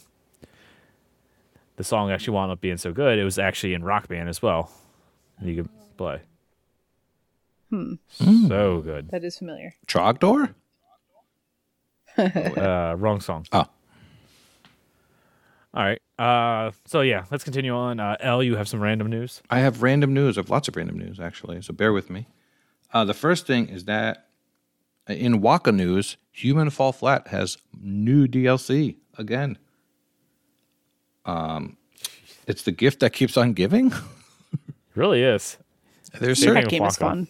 There are certain people that actually really enjoy this uh, announcement, and then there are other people that say, "Let me reinstall the game." so, Hi. so Waka can help me. um, Hi. yeah, like Bills and Carnage, I know love it. Um, and certain people in our community too. But yeah, so there's new DLC for Human Fall Flat. Thank you to Waka as always for help with that and Total Reliable Delivery Service. Uh, you were the master at those bad physics schemes. he is very good at those games. I don't remember if we touched on the Halo Infinite news that they uh, people were rushing to No, we did not. do the LASO because they were getting rid of the tank gun, and then all of a sudden they brought it back. They reversed it. Did you hear about this? This is crazy stuff. So people, there was some OP gun. I know Nate knows about Yes. this. The tank gun and the skill jump. Oh yeah, I know about it. Go ahead and explain it, Nate. Yeah, Sure. Uh, so there's this game called Halo. yeah. mhm, mhm. and uh, there's a brand new a genre but you it doesn't like. have multiplayer. it, it doesn't have online co-op, Uh-huh. which is really frustrating. But what they do That's have, four three sucks. what they do have, is a gun that uh, basically belongs to a Scorpion tank, I believe, and Yes. uh, it doesn't have recoil, and uh, you don't take damage from firing it, and it just is so OP. Well, they removed it recently in a patch, and they're putting it back in because people said, "I want my cheats. I want the game to be easy mode." Uh, and so they are apparently putting that back. I don't know if they're going to change some things to kind of make that nullify the achievement or something else, but uh, apparently that is going back in. Um, and that sounds great to me because I didn't I didn't play it before the shut before, before they patched it out. So Okay. Yeah, cool. the tank gun made the LASO achievement uh doable. Like I know it's still a little bit tricky, not the easiest thing in the world. It just made it, you know, that much easier. Which anything to make those god awful achievements easier is a blessing. All right. Speaking of god awful achievements, Gears 5 uh, recently got rid of uh, a mode called Escape Hive. So now when you boot up Gears 5, you get two achievements automatically just for booting up Gears 5. And there's two of them related to uh, building an escape hive and creating and publishing an escape hive. Uh, so as it stands right now, only about 30,000 people out of 300,000 people have these achievements. So there's a good 270,000 people that could just turn on this game and get these achievements. So there's a PSA for you guys. That there's a lot of people on my friends list who have not bothered to do it. I imagine it'll always work, but you never know. I would get it done sooner than later. I did it the other day and uh, preserved my streak with those two achievements, actually. I didn't even have to play anything that night. And last but not least, uh, there's rumor mill that I, we don't usually talk about rumor mill too much, but there's more rumors about a Gears remaster coming out. And I just want to say that I hope it does because that would make me excited. I so hope it does. Not to get into a tangent, but um, in one of my uh, private rooms with some buddies, we were talking about the seriously achievements and people worried about the list. And I can't imagine them not including all those seriously achievements again, but hopefully that doesn't What if they have? persuade people What if they have a meta seriously? Just it's like, dude, seriously, to just get all the like, get seriously all the- I bet you they get would. all the seriously. Yeah. And then the first person to Oh, get that absolutely have that. achievement gets uh, lifetime supply of deodorant. I don't know. Yeah, especially since the rumor mill around the Gears remasters that it's going to be a Master Chief esque or Master Chief's collection esque uh, style remaster. So you'll have a bunch of the games in one collection. Which, if they do that, there will absolutely be a seriously, seriously achievement that includes that is for unlocking all of the seriously achievements. Just because, you know, screw you, because we can. I can't imagine them just, but I, I, I imagine it would just be one, two, three, and Judgment. They, there's no need to remaster four or five, obviously. So, and one was remastered already, obviously. So two and three would probably get some polish, but that's fine. I'm surprised they haven't done that yet. for I would love for two and three to get the um like Halo one remaster where you can just click sele- or Halo two and Right. you click select at any time and swaps back and forth. Mm-hmm. Because I always I would the love to see those Gear games. get series still looks good to me, but I, I'm sure that could be improved. when I was playing through them, I was stunned at how well those games looked, considering you know they are Xbox 360 Yeah. games. Like Ge- Gears Three is amazing. I cannot years believe old now. they got. I cannot believe they got that game on an Xbox 360 with how good that looks. Yep. I don't know what wizardry they did. Well, now, don't the Gears games and a lot of the Xbox 360 games sort of automatically upres if you're playing on a series console or something to that I thi- effect? Probably. I think that might be the case. Yeah. Yeah, so they're they're looking even shinier with a, you know, a fresh layer of uh, Mhm. paint over them from and and I agree with that like they they still look nice like they they aged well it's not like uh looking Very. at old PlayStation 1 era games where you're like oh goodness like these They're all bad. aged nicely Yeah, and that's the thing. When I played the Gears games, I was on the OG Xbox, and I was amazed at how well it looked. So it's not like I was on the mm. Series X and having the even more upres. It's it's just a good looking game. Yeah, I would love a Gears of War collection. One more, another reason to go through and play them again. Mhm. All right. Proclamation point. gotta get it out of the dock we just read the sheet all right uh brad camp completions KT Echo has reached a new milestone of 150 completed games. Chesno has reached 300 games. Crazy Catman at 350. Quick Don't Die and Neon Prime both have reached 400 completed games. High Road Vatu at 450 games. A Woo, who we don't usually see too often here because he's choosy, hit 750 completed games. And Dave Badam, but, but, bod, bodum, bod, bod, But um, bottom, Tish.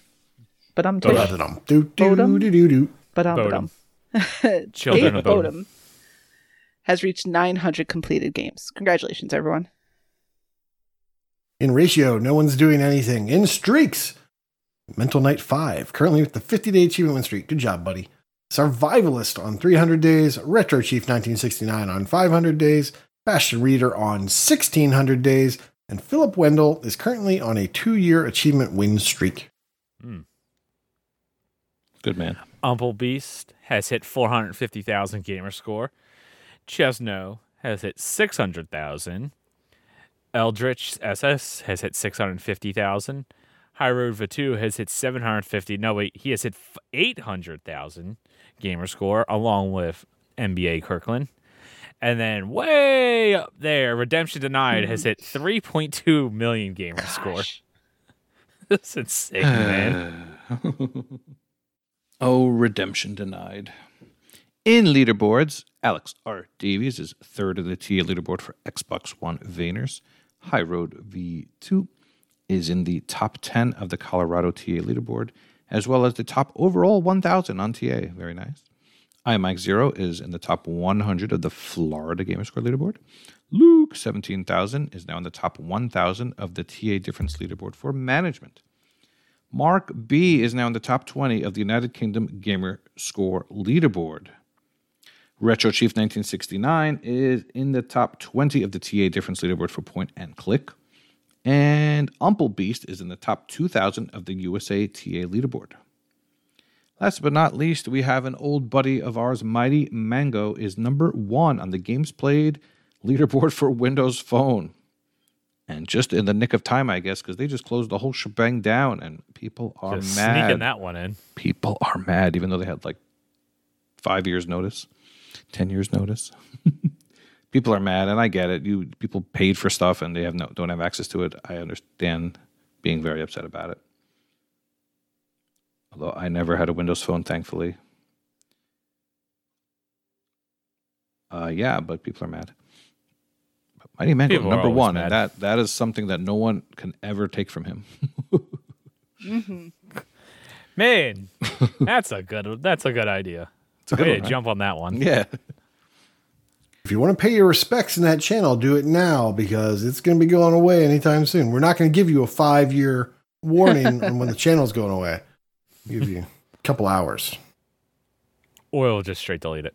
Uh, not much going on in Brags this week. Uh, Inferno did the um, in, the smoke and mirrors achievement in Roundabout. That's where you go the uh, the the desert limo achievement. It's pretty infamous. What is that like? Eight hours, ten hours, twelve hours straight?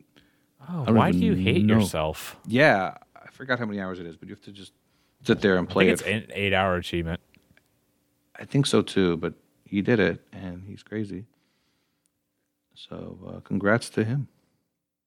We need a milestone musing just on that. You're not wrong. And uh, there was uh, one of the developers of the game, uh, Get a Grip Chip, came into our Discord, and a lot of people decided to buy his game, including Fighter Chip. And he completed Get a Grip Chip and the Body Bugs, and he was 11th. He was very upset that he was only 11th because the game is basically named after him. Get a Grip Chip and the Body Bugs. Man, I love everyone in this community. They're crazy. I'm looking through the Brag Camp channel and I just see the Shakira gif and Noth getting mad at it and it just makes me happy.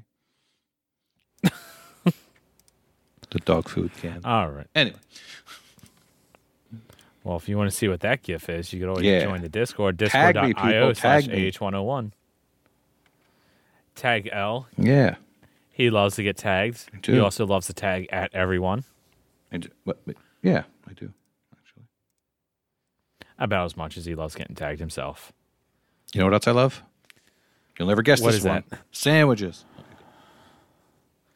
Uh, yeah. That was for Okay. that was for Katie Echo. Well, what do you think about subs? Uh, we need Amazon Prime subs, Twitch subs, and five dollar footlong subs. What about grinders? Hoagies and grinders, hoagies and grinders, navy beans, navy beans. Yeah, we don't have grinders in New York. okay. As always, all the links to all of our socials and whatnot is down in the show notes. Please give us a like uh, or a follow or subscribe to us on all the all the different things. But until then, thank you all for listening. Class is dismissed. See you all next week. See you What next po' boys? week for two hundred. Now I'm getting hungry again. What about Heroes? I I'm need a holding hero. out, What about everyone's favorite sandwich, a taco? holding out for a hero, Nate. Oh, Michelle, Taco you just Bell. started something saying that. Yeah, the Mexican Alrighty. pizza's back at Taco Bell today, and I was excited until I saw it was five dollars. Like I can get a whole box for five dollars. Come on, come on, Taco Bell, make that Or- make that two dollars, just for me. I'm going to stop recording now. I'm or you never can going to go to to stop. Little Caesars and get an actual pizza.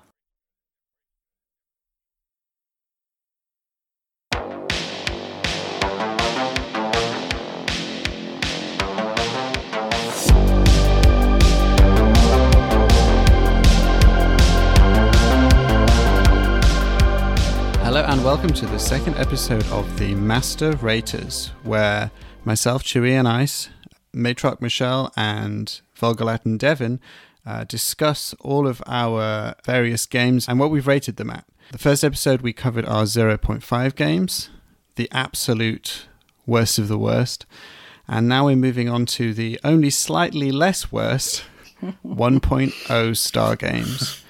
So, welcome, guys. Well, hey, welcome back. Yeah. I'm So excited to do this. Can, can I say real quickly before we continue, like, thank you to folks in Discord for the amazing feedback on the 0.5 episode. It was awesome to see people actually discuss their own ratings and, and what they feel about these things, which makes, I think, all of us feel more pumped to come in here and produce yet another one of these. Ex- yeah. Yeah, yeah, For real. it definitely was very well received, uh, and I'm actually really looking forward to starting to talk about slightly less worse games. Obviously, one star maybe doesn't cover that, but the the good thing about this segment is that we'll be kind of enjoying our discussion more as we go along, right? Theoretically, It Right. only As can we go. improve. we can only get better things. cool. Yeah, so we're talking now about our one star games. Now, last time we spoke, we talked about the really, really bad ones, and we had our different reasons for rating our 0.5 games. Mostly the fact that they were completely and utterly broken, and I think the term that we phrased was aggressively bad. Yes. yes. which I, I really enjoyed that one. Now, for me personally, a one star game is actually my personal default worst rating. Uh, in the same way that a lot of people say you can't have a perfect five star game, throughout history, throughout my years of being on TA, I never rated a game as a 0.5. So one was always my worst games. So for me, actually, these are all bottom of the barrel stuff. Now, I, I did break my own rule uh, last year when I rated Another Dawn as 0.5. But for me, the one is the worst. Well, there's that special once in a lifetime generational thing that is just that bad.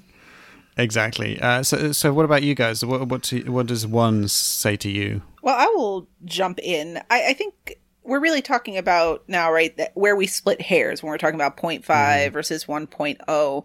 And keeping in mind always that ratings are subjective. And I think for me, the difference between a 0.5 game and a 1.0 game is there's at least some little redeeming thing in there. Because that was my feeling on 0.5s, right? There's nothing redeeming about this. It's broken, it doesn't work.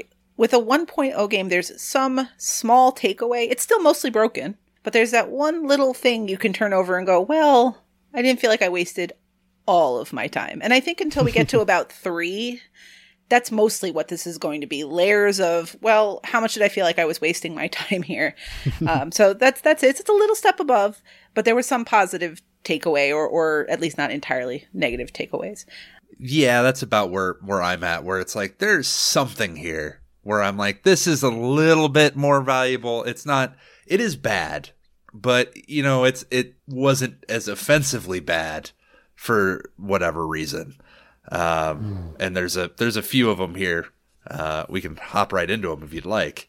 Yeah, I think um, so. uh, Unlike last time, where Michelle and I only had that single 0.5, all three of us had, I'd say, between what, like 5 and 10 1.0 games. So we, we had a selection to choose from, but we, we've got a mix that we're going to talk about. Uh, and I think I'm going to kick things off if that's okay. absolutely uh, by talking about a couple of my ones. So the first one I want to talk about is um, a game called Murder Miners.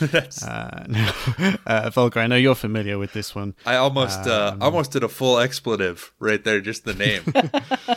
it is uh, it is it is a shockingly bad game, and and actually we we did discuss about this before we we recorded, and maybe it deserves a zero point five. It is that bad, uh, but I reserve a special place in hell for another dawn for that one.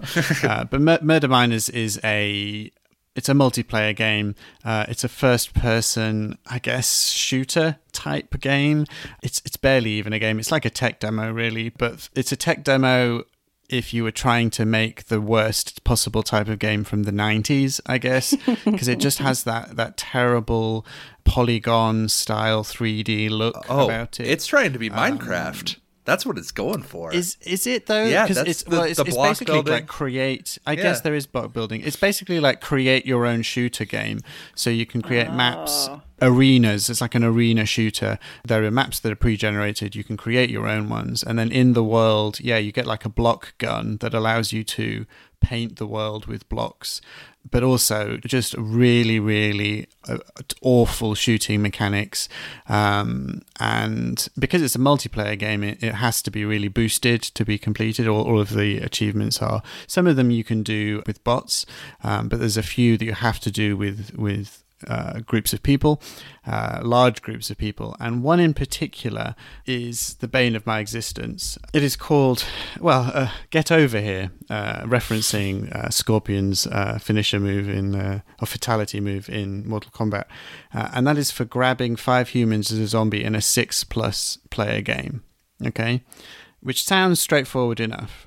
Okay, it's annoying because you've got to get at least six people together. So you've got to boost it, you've got to get a session together. But we have a lovely community, right? A wonderful community on the Discord where we can say, hey guys, anyone got murder miners?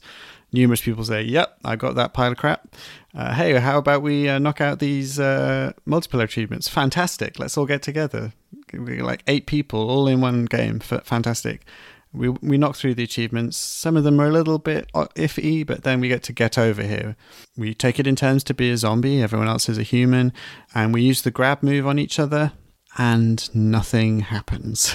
so it is a very very buggy achievement. Although for at least one of us, something does happen, doesn't it? yeah, Volker? I don't know what you're talking about. It worked first try for me. Oh, jeez. Except it didn't. It worked. You got the achievement by not doing the requirements of the achievement. Yeah, I didn't do the thing. It bugged out for me positively.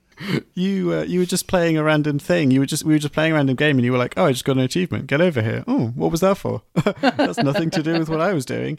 So then we we all attempted to get the achievement. We all did it a variety of different ways, different combinations, and basically none of us could get it apart from I think Volga and was it Retro Retro Chief got did, as yeah. well Yeah.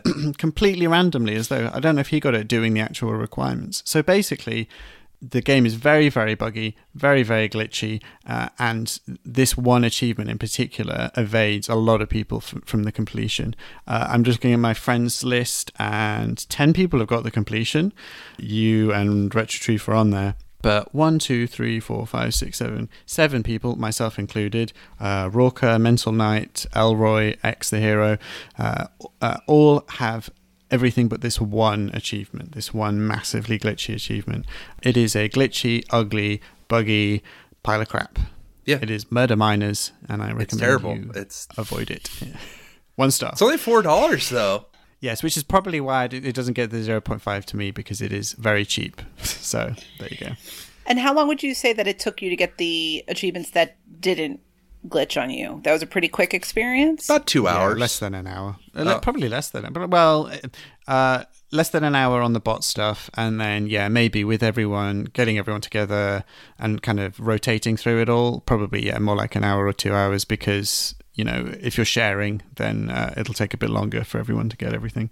So I had never played Murder Miners. I don't think I'm inclined to based on this glowing D recommendation, but it is my nature to research things. And I was curious because I saw the one screenshot that exists on TA, and, and it's exactly what Devin was saying. It's Minecraft, right? It looks like Minecraft with really terrible zombie type characters on it. So as I was digging around about the game to try to figure out something about it, apparently Murder Miners was one of the most popular games on the Xbox Live Indie Game Service. Now, keep in mind, the Xbox Live Indie Game Service launched in 2008 and shuttered in 2017. So this game came out at some point between those times. I'm guessing closer to the beginning, and it sounds like it didn't evolve past that early launch.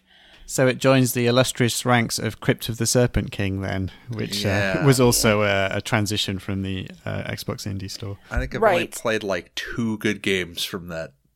Do you that happen to remember what they are? Uh, I made a game with zombies in it, Mm-hmm. And there was one that was I don't remember the name of it, but it was a cool premise where you had to use a headset and you were trying to escape a monster, but it didn't have any visuals. It was all just based on Oh. sound. That's cool. Yeah, I played Carnivale Showtime uh, on the Xbox Live Indie Game Service, which I think was released later as a Windows Phone game and and still kind of persists. But it it really just sounds like this the game they eventually ported to the Xbox was this was a Xbox One release, I take it, or Yeah. Oh yeah. um because it came out in 2019 that it seems like they just didn't do anything with that right it just kind of plopped out this game from probably a decade earlier so uh but with that knowledge if you're playing this back say we're going mid xbox live indie game service so 2012 13 somewhere in there is this still a one star game and how much of your Oh, one star. Yeah. rating and how much well this is a question this part's specifically for chewy how much of that one star is specifically influenced by the broken achievement if that wasn't broken might it have been like a 1.5 something like that what do you think No, no, it is. It is. Um, so as as I said, one is my default kind of worst game usually. Uh, so for me, it is aggressively bad, regardless of the achievement that that has uh, failed to unlock. That just that's just hammering it home, really. Okay. Uh, but I think even if I got the completion, it would have been an easy one star. It's just it's it's just such an ugly, um, um, unpleasant experience. There's nothing kind of fun or re- redeemable about it, really. to put it into perspective, I got all the achievements fine with no fuss, no muss. I gave it a half star. like it still wasn't that good. Like I guess i'll remove it from my watch list Uh, that's probably kind of my main number one that I, I like to talk about. I do have another on there that may be a little bit controversial, uh, although maybe not so much after I looked through the community ratings, uh, which was uh, Roblox, which is another, ironically, another kind of Minecraft buildy type game. Uh, Cash in. But for me, Yeah. yeah, and for me, Roblox was again. I just, I, I guess I just don't get it. I, I know that Roblox is super popular, but I, I think it's super popular with kids, and uh, I know it has the creative freedom to make your own kind of mini games and kind of do whatever you want in it. Um, and maybe it's because the achievement list is a bit crap and doesn't really encourage you to actually like create stuff in the game. It just encourages you to kind of di- dip in for what 20 days in a row? Yes. Uh, which is which is a terrible requirement especially when it, it, it glitches. I, I lucky it didn't for me but i know it does for a lot of people. Did for me. Um I haven't tried yet. it just i just i just don't get it and i don't think it really has a place on xbox maybe because i don't think you can create anything on the xbox. I think you're just kind of hosting the games you've created on the xbox if i'm right there um i don't know it just doesn't really work for me and and look i, I I think it might be controversial but i'm definitely not alone because what the fuck uh, Freaky Row and a few other people also said that uh, for them Roblox was a one. So I think if I you were a kid defend and, that. and it was the only thing that you had because it's free, it might be a little bit better. But like my experience with it was playing the stuff that was made by like the the Stranger Things tie-in stuff to try to play for an hour because I had to dive it. Uh, and even that, the stuff that was professionally made, wasn't good. I think what drew my attention to the fact that you had Roblox on your list is exactly that point that it's so popular. And I wouldn't advocate that it's it's a great game either. But it leads me to this thinking like I think most of us would agree objectively that most of Roblox is pretty bad. What's good about it and appealing to the target audience, like Devin was saying, is it's free to play, there is variety, and it's social. So as, as much a social platform as it is a video game. And I'm curious as these kids grow up and become gamers who own other consoles or whatever else, if they're going to look back at Roblox and be like, oh man, that was a great time, or man, that was real trash. I just didn't know better. Probably both. Um, Probably. I mean, there's stuff that I love, like movies and video games that are like they're not good, but I love them Mm-hmm. because I played them when I was a kid and I didn't have anything else to do. Right. I just the core Xbox audience is definitely not the Roblox audience. So it's it's unsurprising that you see so many less than stellar reviews for it, especially amongst people like us who play primarily for achievements because of that 20 day achievement. And knowing knowing how many free to play games get launched on the Xbox that kind of aren't a natural fit for the Xbox, and then you know last what less than a year Yeah. uh, before being shuttered, I'm kind of surprised it's hung around as long as it has. But I guess I guess it's just so popular. It just that prints it money. even maintains itself. Yeah. But I don't, I don't see it printing money on the Xbox. I, I, I might be No. completely wrong there, but but, I feel not- like most of the tools that people are using to create these things are not on the Xbox, and people are just playing them on the Xbox. You're not the target audience though, and I mean the I'm not. I'm not. the Robux are you know you can trade Microsoft points for them. Right. Like when my nephew was younger, he's kind of over Roblox now. But when he was younger, if he came over, he he would find where Roblox was, and that's what he would launch. I'm like, you have the most powerful video game console in the world, and this is what you choose to play. But it's it's what he knew, and he had fun with it. He never sat there and was like, oh, this doesn't play as well as it does on my computer or anything like that. He just went in and played whatever the speedrunning game was, or the dodgeball or whatever, and he was totally happy and and mm-hmm. into what he That's was true. doing. I'm, I'm thinking now, and if I put that in front of my five year old, mm-hmm. he would probably be loving it. Right. Yep. Just the you know, if put him in front of one, of one of the dumb games that just is like barely a, even a proper game, mm-hmm. and you know, if it's got like fart noises in it, then you, just you spend like hours just laughing. Yeah, Even if it was just a giant button and you pressed it and it made a fart noise. I like, mean, that to be fair, be- that's a five out of five for L. Okay, yeah. I mean, those are my in my kind of top one games that I was going to talk about. Uh, Devon, wh- Yes. why, why don't you uh, enlighten us with your number ones? Give us give us a number one right in the face. Speaking of uh, free to play games that aren't very good, uh, so a couple years back, uh, what was it, 2019, 2018? Uh, they released a smoking PSA that was not so cleverly designed as a video game, and they called it One Leaves. And honestly, the premise isn't that terrible. Because the idea is that, like, uh, I think one in five people who smoke die eventually of smoking or get cancer or something. It's a great PSA. It really stuck with me on that part. But it, it really hammers home how bad smoking is in this, like, saw death trap kind of thing where you have to solve puzzles that are not very good. Uh, and there's some minor things. It, you know, it, it rotates a little bit because you do have to play it for speed. But the problem with this game, the big one, was not only was it just kind of like a meh premise, but the reason I gave this one a one is the obnoxious 20 wins achievement where you have to go through a full playthrough, which is like 10, 15 minutes, 20 times. And it's not like it changes all that much at all. It doesn't change uh, barely at all. Once No. you figured out the patterns uh, of what to look for, it's, it's it is literally doing the same thing again and again. I think it's the game has two potential paths it can draw from. And you notice that it's only two when you're playing it 20 times.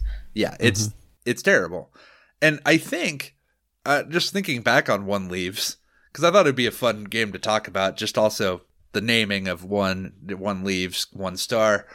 Uh, I think had it not had that achievement, had it just been two for like lose a run and then win a run, and then find all the random, you know, things that you know smoking's bad. I don't know if you've told like One Leaves didn't let you know this, but smoking is bad. You shouldn't smoke.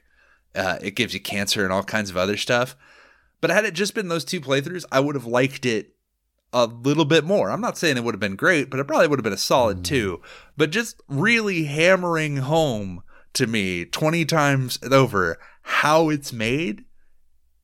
It you know, it was like being Clockwork Orange force watched of all of its errors over and over and over again. And with that, you've got to consider it's not f- 20 playthroughs, it's 20 21. wins. Yeah, yeah. S- Yeah, 21 technically. So, um, and for the achievement hunting community and people who are using guides and video guides and things like that and perfecting those runs, that is not a huge deal. Because once you've kind of done a few runs and you figured out how the game is structured and what you need to do, you can pretty much consistently win. I don't think I ever lost a run after the mm. first couple of attempts, right? Once once you figured it out. But for your average gamer, for your like just average Joe who isn't thinking in those terms of like got to find the perfect route, got to get it right, you know, follow a guide, do it. They're going to be failing just as much as they succeed, if not more. So to ask, you know, those people to, to win 20 times, realistically, they, they could be playing like 100 times to win 20 times. And, what, what, you know, that's just crazy. Why would you ask of that of people? Why twenty? Like, I, you know, I don't even like. I think somebody said that's because that's how many cigarettes are in a pack. Oh, oh. So it is. It is actually has some level of of symbolism to it. Um, but if you're having 20 cigarettes, then you're losing 20 times, not winning 20 times. Or maybe you're, you're resisting the urge 20 times. I, I agree with what you're saying though, Devin. I I feel like I it's not like game of the year, but my first time through the game, I enjoyed it well enough. You know, mm-hmm. it was it it's short, so in that way it's unoffensive. You can't invert controls, which is a problem for me, but that doesn't matter too much in this game because you don't really have to do anything too quickly. There are a couple of puzzles I remember thinking like, okay, that's like there's one room as I recall where it's if you keep going forward, it just keeps repeating, so you have to go back at some point, backwards, and yeah. and that makes the Yeah. room reset. And the first time you're going through, if you're going through blind, okay, I, I can deal with solving these little things. And of course, the first time I went through, it took me probably 15, 20 minutes. And I think a, a run where you win has to be in under 10 or something. So I failed it the first time. And then I went through the second time.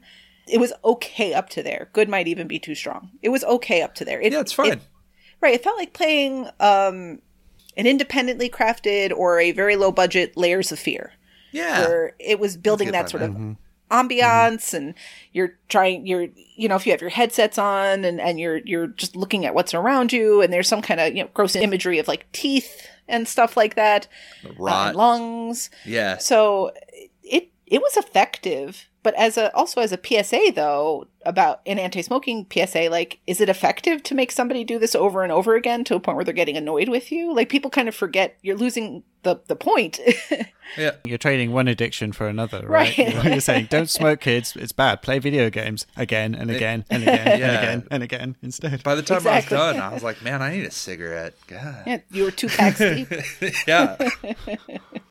I don't disagree with this choice at, at a one, though. Like, I, I wouldn't advocate for more. I don't think it's a 0.5 because there is that little redeemable quality. The, that initial playthrough really isn't too bad, and as a free game, mm-hmm. That fine. ambiance. I'm just looking at my rating and I gave this a 2.5, which now I'm thinking that seems high, but I think what I did was I didn't count. I- For, for some reason in my head, I didn't count the grind. Yeah. I, I count that was like that was my rating for the game, And discounting the need to replay it so many times. But I really should factor that in because you know it does impact your experience ultimately.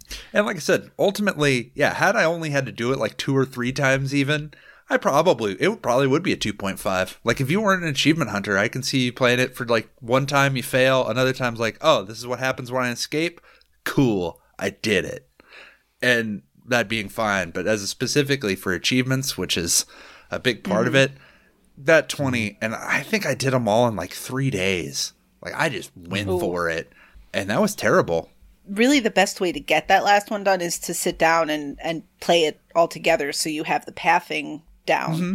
Because every time you step away from it, even though it's not a long game, you're likely to fail that first run if you give it a big mm-hmm. break at the very least. So it's the most effective way to handle it is just to bang it out, which is also the most mind numbing. Yep, just have a podcast ready. I don't know. And uh, you might be able to do it. I, is it still available? I have not checked. Uh, yeah. Yeah, Okay. seems to be.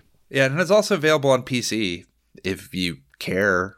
Well, and if you're not a completionist, the rest of the game, the other 13 achievements are, are easy enough. And like we keep saying, a run only takes 10 minutes. So you can bang out 13 of the 14 achievements in pretty short order and still make a tidy little profit from the game, gamer score wise.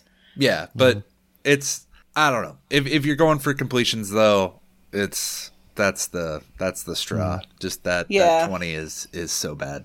One leave this completion behind. Oh. Oh.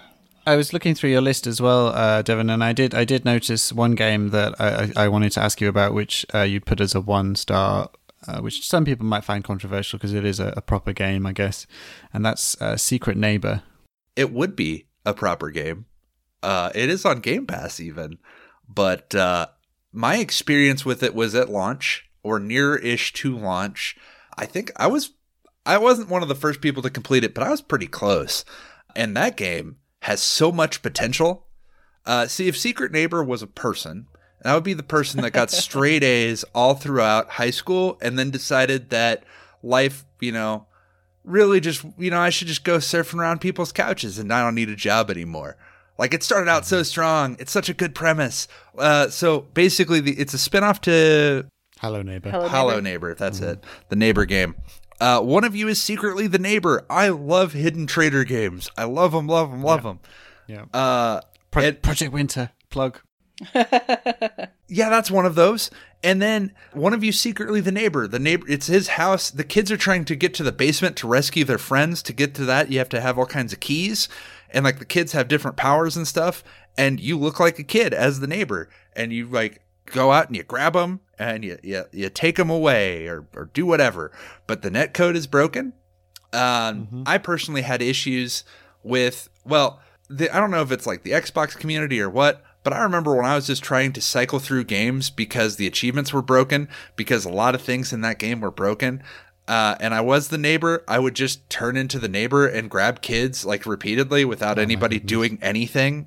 Like I was just like, I want to get this game over, and the kid would be like eating glue or whatever, and I just grab him and take him away, because like Lord knows they weren't ever gonna find any keys.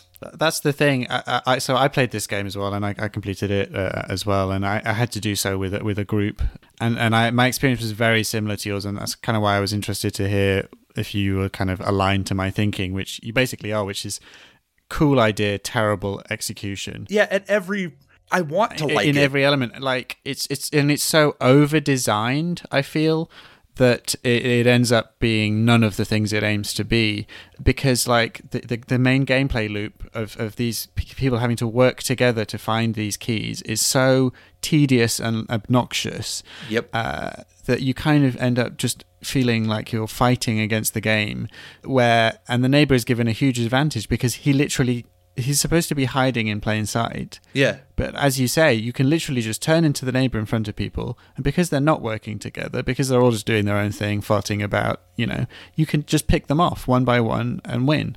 And you could do that consistently every time, Yep. every single time. I never played a legitimate game where the neighbor didn't, you know, just immediately reveal itself and just run around killing people. Oh, I I did I did actually beat some people like that. You can do it. It's just that like eventually too because you have to the keys and stuff, everything just sort of spawns in very set patterns to where I could eventually just figure out, yep, this is where this key should be. This key should be here.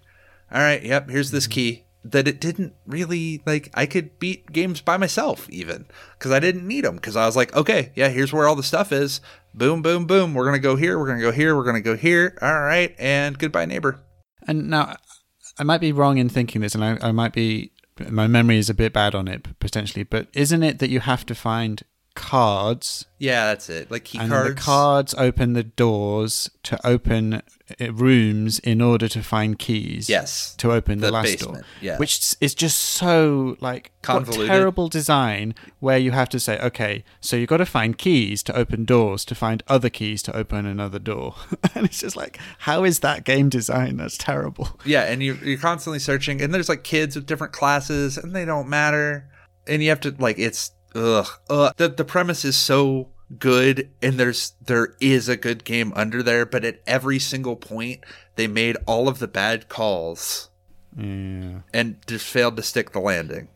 I feel like that's a common thread with this developer uh, because I feel like that's a common complaint of Hello Neighbor as well, which is that there is things in that that are interesting and cool, but the execution is quite poor and some of the design is really kind of wrong-headed mm-hmm. and it feels like because it was kind of successful and popular and the whole neighbor thing kind of caught people's attention that they've created a cash cow out of it and are now creating a whole load of spin-off games and media like i think there's a tv show and comics and all this stuff for something that clearly isn't actually even that good. Yeah.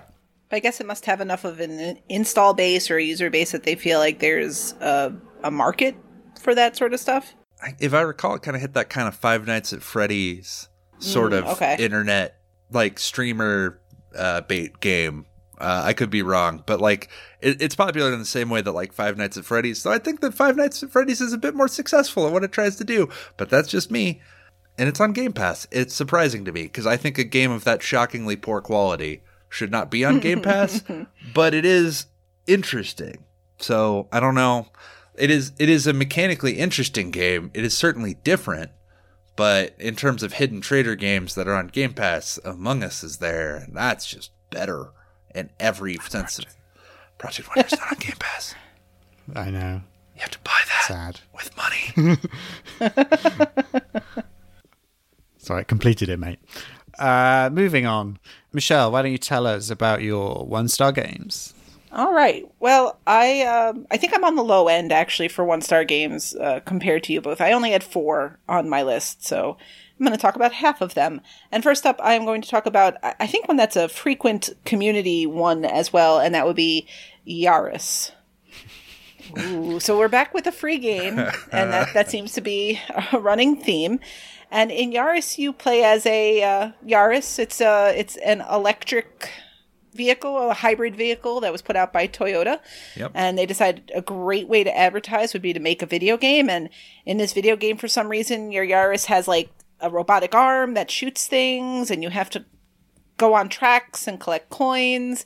So that's not factory standard on a Toyota Yaris. Uh, Not so far as I know. I, I haven't been in the market for one, but um, you know, I'm sure somebody will tell us. It's not a good game. It controls poorly. It's not memorable. The level designs are bland. But as I said already, there's that redeeming value portion. And mine is ter- totally a personal thing. It's not something that I would even uh, attribute to the game necessarily. So, one of the achievements in the game, and I believe it's the one that holds most people up from the completion, is to collect a million coins. And that's still to this day. I mean, you ca- you cannot download Yaris. It's been pulled from the store. If you know somebody that has it, I believe they can stick it on a USB and you can access it that way. And if you've downloaded it in the past, you can still access it from your download history. But otherwise, uh, a new player doesn't have easy access to it, especially with it being a, a 360 game and obviously not backwards compatible. But as you go through these race tracks, there are coins along the track, which are almost impossible to collect because the hit detection is garbage. And you have to collect a million of these. Now, someone figured out that if you play the game in multiplayer, because back in the 360 days, even the most terrible of all games had some form of multiplayer, you could wedge yourself into the track if you held right as you were coming through a loop. And sometimes you would just get stuck there. You had to do this in multiplayer. And if you got stuck there, you would just get coins and coins and coins and coins. And You just leave it until you got your million. And as terrible as this game was, the time I spent with my buddy who helped me get the coins and down the line helping other people get these coins have been some of the more fun things that I've done because it's so ridiculous and it's not easy to replicate. So there's the sense of, oh, did we get it that time? No. So it's not even the, the game doesn't really deserve the 1.0. I guess I'm saying it's not a 1.0, but you know, there's that intangible about reviewing something, and that's your experience. And uh, yeah, so I would not recommend the game to anybody unless you're some kind of completionist that really wants to play a delisted game that I suppose would still be completable because it's not like the server got taken offline for it.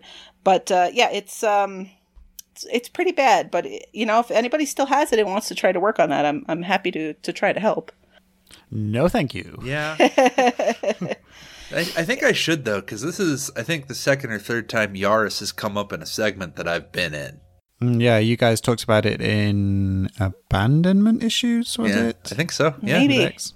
I mean, it's legendarily bad. Like when people mention bad Xbox games, this is frequently one that comes up, and it deserves that. I'm not defending it in, in that sense, but I do have. I think um. Let me look real quick here. So I have 67 people on my list that have played it, and of those 67 people, like half of them have completed it.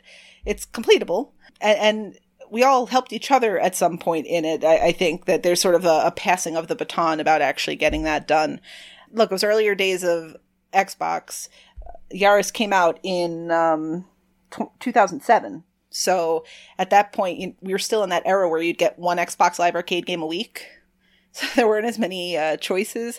Not that that defends the game again, but 30,000 people played this game. 30,000! yeah, Wow. it's insane. And back in those days, a five to six hour completion was a quick completion. I was Yep. going to say it was a quick 1000, but it was no, a quick no, 200. it was a quick 200. 200. and, and but but really process that. There are games on Game Pass that don't have 30,000 tracked gamers. But this game has that. So again, it's not good, but it was almost so bad that the scoreboard reset to zero, and it was okay for that. But I, I wouldn't recommend anyone go out and mm. try it necessarily.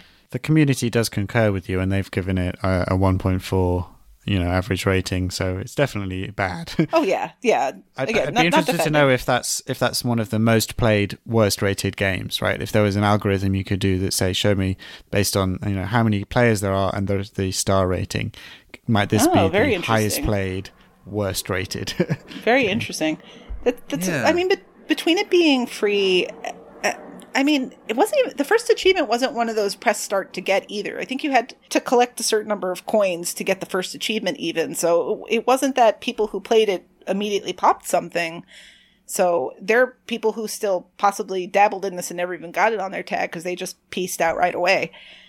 Uh, but that's a very interesting question, Chewy. I'm wondering if if there's some way we could figure that out before the next time we record, just to Yeah, I'm curious to get that information. Yeah, me too. yeah, if if ratings sorting on games was fixed on TA, I'm sure we could do it, but it's broken. So womp womp. Yep.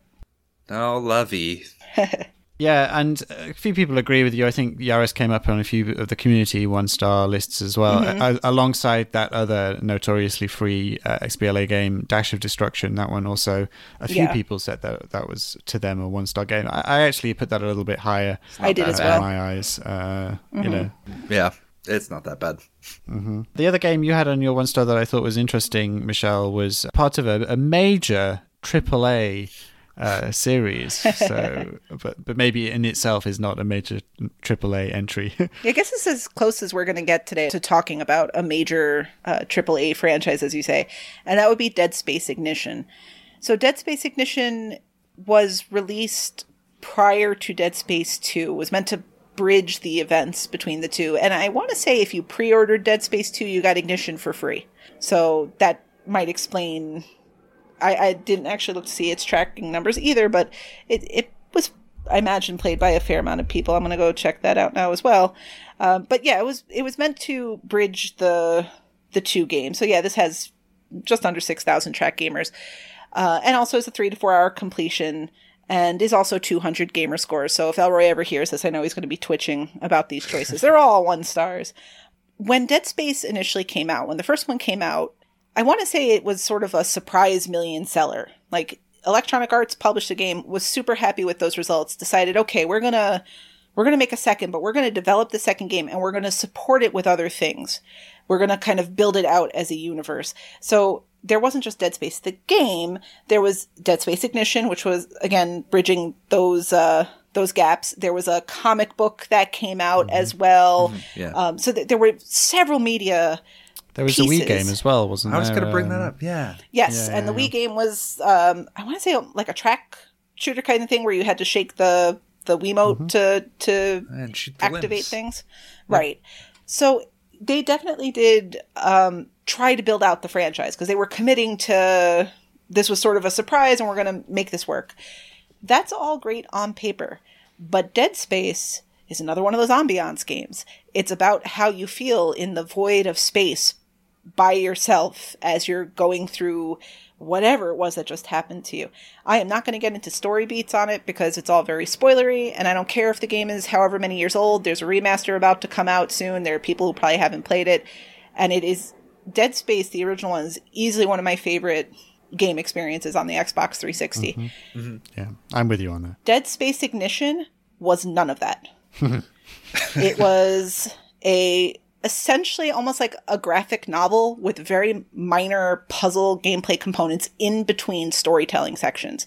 And there were three different types of gameplay uh, puzzles that they had made. One was sort of like a mastermind type of you had to guess the right order. Another one was you had to follow these like traces.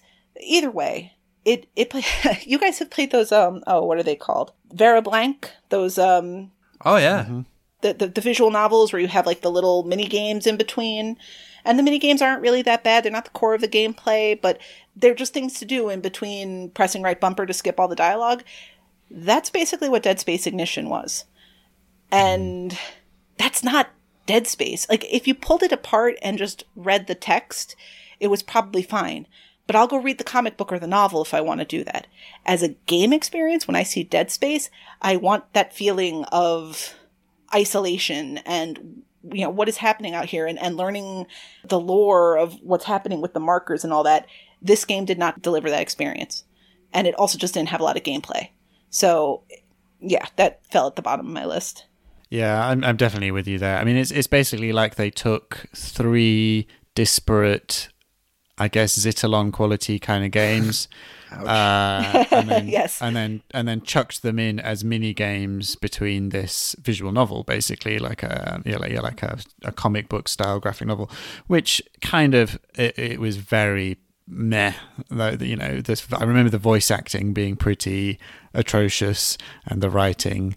Uh, and isn't there like multiple? There's multiple endings as well, depending on uh, like you pa- Right. like. There's a point where you choose like path A or path B, Yes. and you get different endings. So you do have to also replay uh, the at least the end section, or is it the whole thing? I can't remember. Um, you know, I, I don't imagine it's the whole thing. It's probably just a certain because I, I want to say it's in four acts, and I think it's that last act that you have to replay. The several of the achievements are are marked as having to replay portion of the game, so I don't think it was the whole thing, given that it's still pretty short. Mm-hmm. But there mm-hmm. is like a, a finish it in sub twenty five minutes achievement as well. So mm-hmm. I'm not. I, I finished this game ten years ago. I imagine it's about the same for you, Chewy. I actually picked it up a lot more recently. I mean, 2017. Oh, okay. But even then, a lot's happened since 2017. Gosh, that's still a ways away, man. It was it was an unmem- it was unmemorable enough that I couldn't tell you exactly what I did in it because, like you say, it was basically just a bunch of crappy mini games and an, and a crappy story uh, and a very disappointing experience if you went in expecting anything resembling the original Dead Space game. Like this is the worst kind of spin-off, right? Something that is Right. Oh, it's like adjacent, Dead Space adjacent. Oh, it's it's in the same universe, but we're gonna throw together, cobble together some half-ass story and throw some mini games in, and jobs are good. 'un. Let's package that. yeah, and it's it's it doesn't necessarily feel like a cash grab. Like it it almost feels a little wrong to call it that because it was offered as a as a freebie if you pre-ordered the game.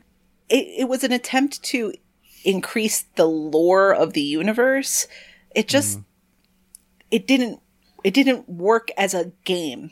If you wanted, to, Yes. like, like I said already, if you wanted to tell me the story, tell me the story through storytelling me- telling mediums. If you didn't want to develop a Dead Space style game, because I understand that's a lot of money and resources. But I can't charge you ten dollars for a visual novel in two thousand and Right. 10, yeah. I wonder, I don't think it would exceed any, maybe a two would probably be like the high watermark. Like you said, it's like a series of bad Ratalaika games in a way. But I wonder if it wasn't a Dead Space game, if that would have softened my feelings on it a little bit. Because it just, it didn't meet my expectations of that franchise as much as any other issues with the gameplay were present. What surprises me is that the developer of this game, so uh, it's, it's Visceral Games, obviously did the Dead Space series. I'm not sure how much they did of this, but the the co-developer is Sumo Digital, who, you know, are not known for their crappy games necessarily. I mean, they did the Sonic Team Racing game, Crackdown Three. You're not selling but me. they, they they also have a they did that Forza Horizon 2 Fast and Furious. So mm-hmm. they have mm-hmm. some experience doing offshoot games, I suppose, is is probably fair. I guess, yeah, maybe they're the guys you go to if you just want something thrown together based on something else. Okay, so that's it. That's a good kind of overview, I think, of, of what we, the three of us, think of as our one star games. The games that uh, I think we've all kind of mentioned here kind of have maybe a little possible something, a glimmer of something, but it's buried under a whole pile of crap. uh, and some serious fundamental flaws. I think. I think it's flawed design. You know, things that aren't working properly, but maybe not as aggressively, obnoxiously bad as, as those 0.5s, or you know, uh, something that that is is so bad that the developer thinks that they can make money off it by putting it at a really high price because some chump's going to buy it. Uh, Right. Another dawn. uh, yes, sorry, I keep having to bring that up. Um, but let's uh, let's now uh, take a moment to delve into what the community thinks. So I, I went in and I pulled out staff and patron one star ratings, um, and there was a theme actually that emerged, and a few games appeared quite a few times. We already mentioned one of those is Yaris, but also maybe surprisingly, I don't know, one of our favorite uh, old 360 quick completion games, Avatar, uh, cropped up in a bunch of people's one star lists, which I think is that unfair if you only play five minutes of a game I'd- to rate I'd- it one I'd say star? so. Or is it because of the maybe it's because the achievement list is selling the game so short that it, it, it should be rated so low? Or protest. maybe a protest vote. Koosh, Chip, uh, Freaky Row, uh, Northern Last, and Wild West 08 all rated Avatar as one star game. Well, I think in the last episode when we talked about this whole idea of achievements and, and the impact on these things, and I, I ha- I've had this question before when I see someone like Bills who prolifically rates games, puts up a status such a you know Bill Illuminati rated such and sh- such 2.5 stars, and then right underneath it, 10 minute completion. How did you rate it on that? Like, what what part of the game did you play? I, I think this falls under it was mashing the B button 50 times or whatever it was, and and there's just not much to go on with it. It's not much of a gameplay experience.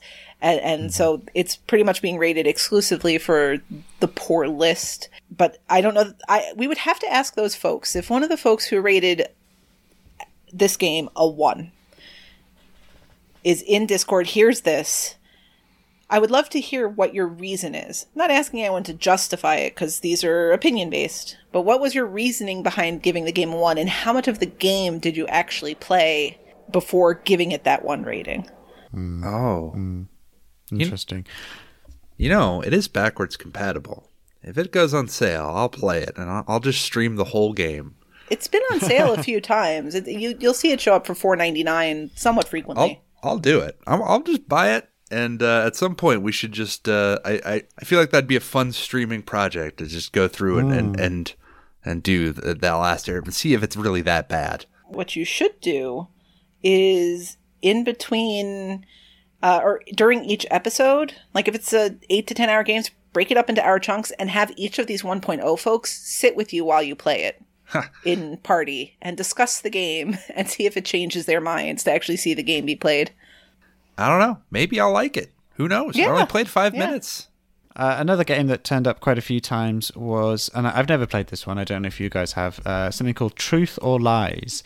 Now, Chip, uh, Inigo Montoya, uh, OM Jesus, and Ella Eliphalet all gave Truth or Lies uh, a single star. Are you guys familiar with that game? I don't Yes. know anything about it. If I recall correctly, it's an Xbox 360 game, and you need to play it with a microphone. And the idea is you're supposed to speak the answer uh, to a question. So you're you're supposed to be answering something like, uh, "What was your most embarrassing moment?" Something like that, and you speak into the microphone what it is, and it's supposed to somehow detect if you're telling a truth or a lie. The problem is it's really bad at this. Like really bad at this. If this is what the FBI is using for lie detection, you understand why it's not admissible in a court of law over here. It is very bad at doing this. And there are achievements attached to lying a certain number of times or telling the truth a certain number of times. So there are all sorts of solutions that are like, well, I found if you put your voice really low and grumble into the microphone, it always finds it's a lie. And it's, it's just, it's an interesting premise, but the technology to actually do that is non-existent, or at least not existent for Xbox purposes.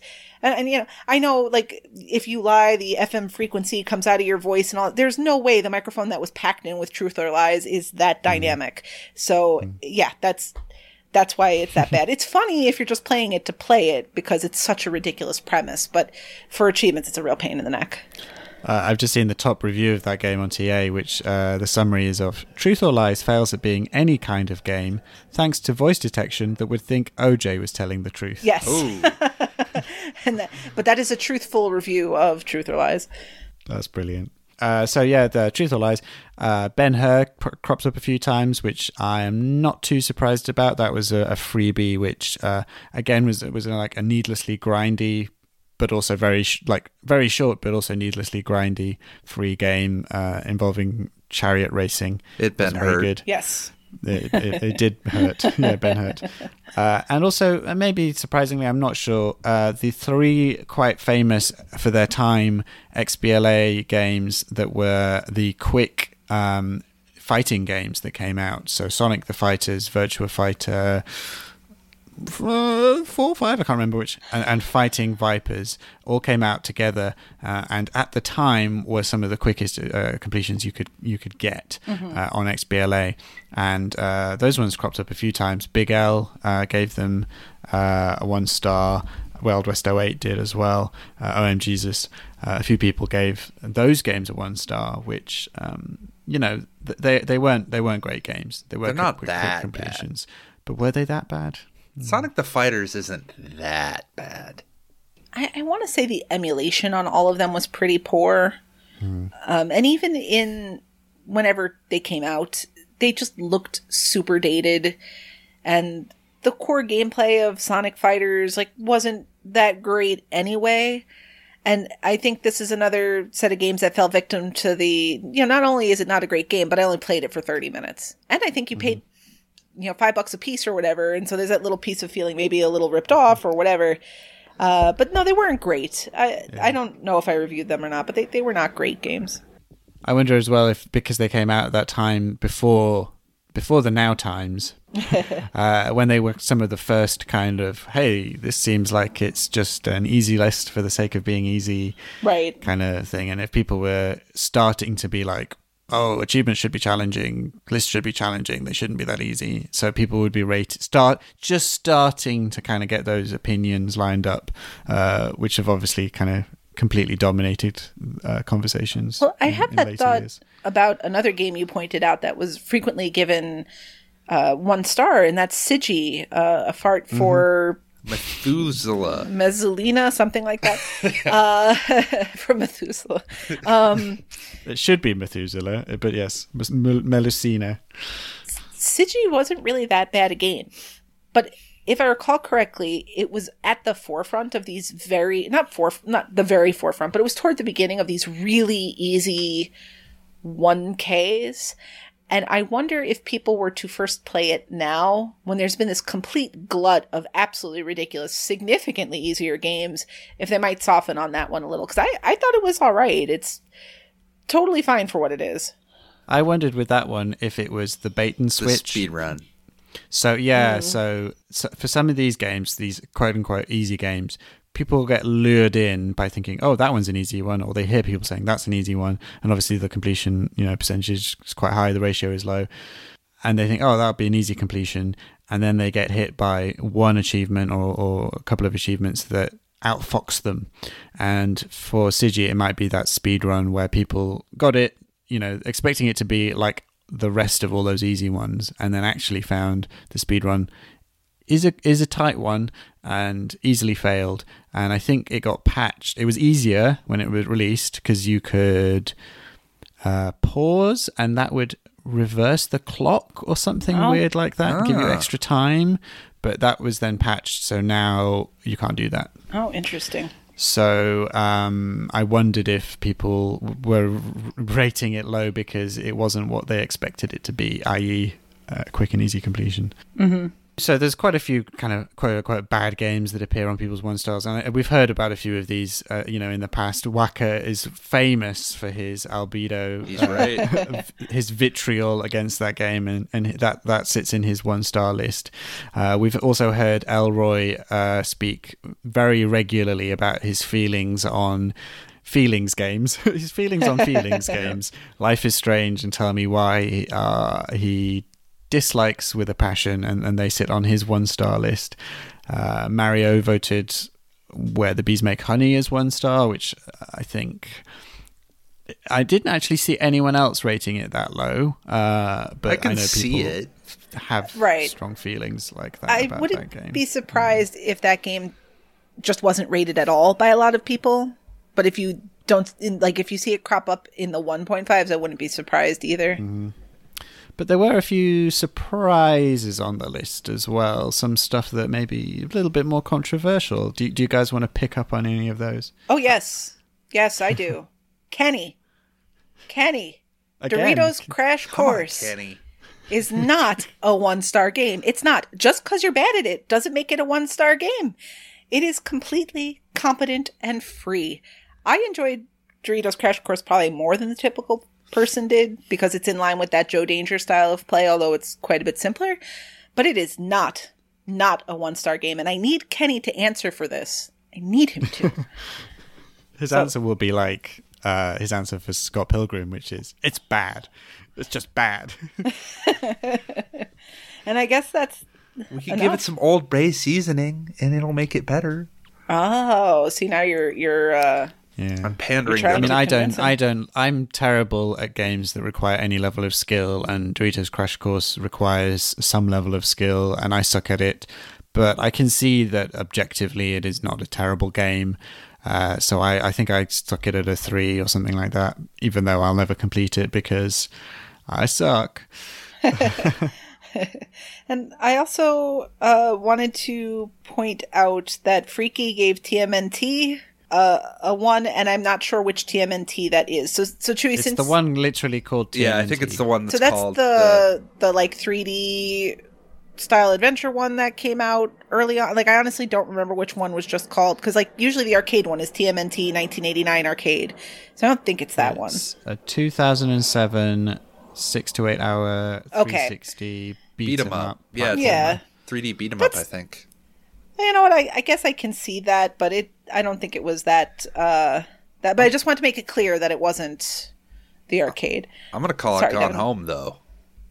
Mm. Gone Home Two Yeah. people said that. is not a one star game. It may not be Yeah. for you, but man, atmosphere. That's Freaky and Wild West both said Gone Home to them were, were one star games. Mm. Was a one star game.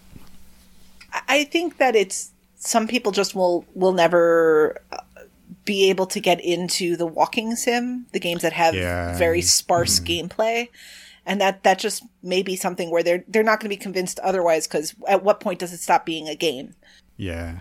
I mean, uh, Jimbot had about four pages of one star one star games. He, he he rated a lot of one stars, and a lot of those were uh, visual novels uh, and uh, adventure games and, and walking sims. Lego Head similarly gave one star to Virginia, uh, which I think is uh, not ever, not to every, Virginia is a Marmite game, but I guess it's a similar vibe. yeah. Virginia's another one of those games that had a second playthrough you had to go through, I think, or or there was. I seem to remember mm-hmm. there was something with Virginia where where you had to play it a second time, and that that might be something that might lead to mm-hmm. it getting that that one star. I know Lego has a system for his rating. Like he thinks about, like he gives point values based on certain criteria, mm-hmm. and anything that kind of doesn't have much gameplay to it uh, gets a low rating just by virtue of the fact he doesn't kind of see it as a game. Fair. So walking sims. Uh, Telltale games uh, all get a low rating. I mean, he doesn't like the stories. He doesn't enjoy it. He thinks that it's. Uh, I, I'm speaking for him, obviously, but we've had these conversations. The illusion of choice. I think he doesn't appreciate that it's all a, a con. Okay. The idea that you're you're you know ch- making choices that have meaningful impacts, but ultimately they all lead to the same destination. Um, That's and a there's lot no like there's no gameplay. There's there's basically no gameplay involved in those games. Uh, so they're kind of non games um, which would explain his rating for The Walking Dead. And I think that as we're in the low ratings, we'll probably see him a few times with other Telltale games down at the bottom there of the ratings. I also wanted to just point out Sabin Rothschild, who's a, who's a cool cool guy. you Cool know, guy. I, I, I like him a lot. Idiot. He's, he's a good guy. Uh, Misadventures of PB Winterbottom. I can kind of get it getting a low rating. I don't quite get a one star on that one. I, I will admit I tried to go back to it recently to help Elle out with one of the puzzles, and I completely forgot how to play, which probably tells you something.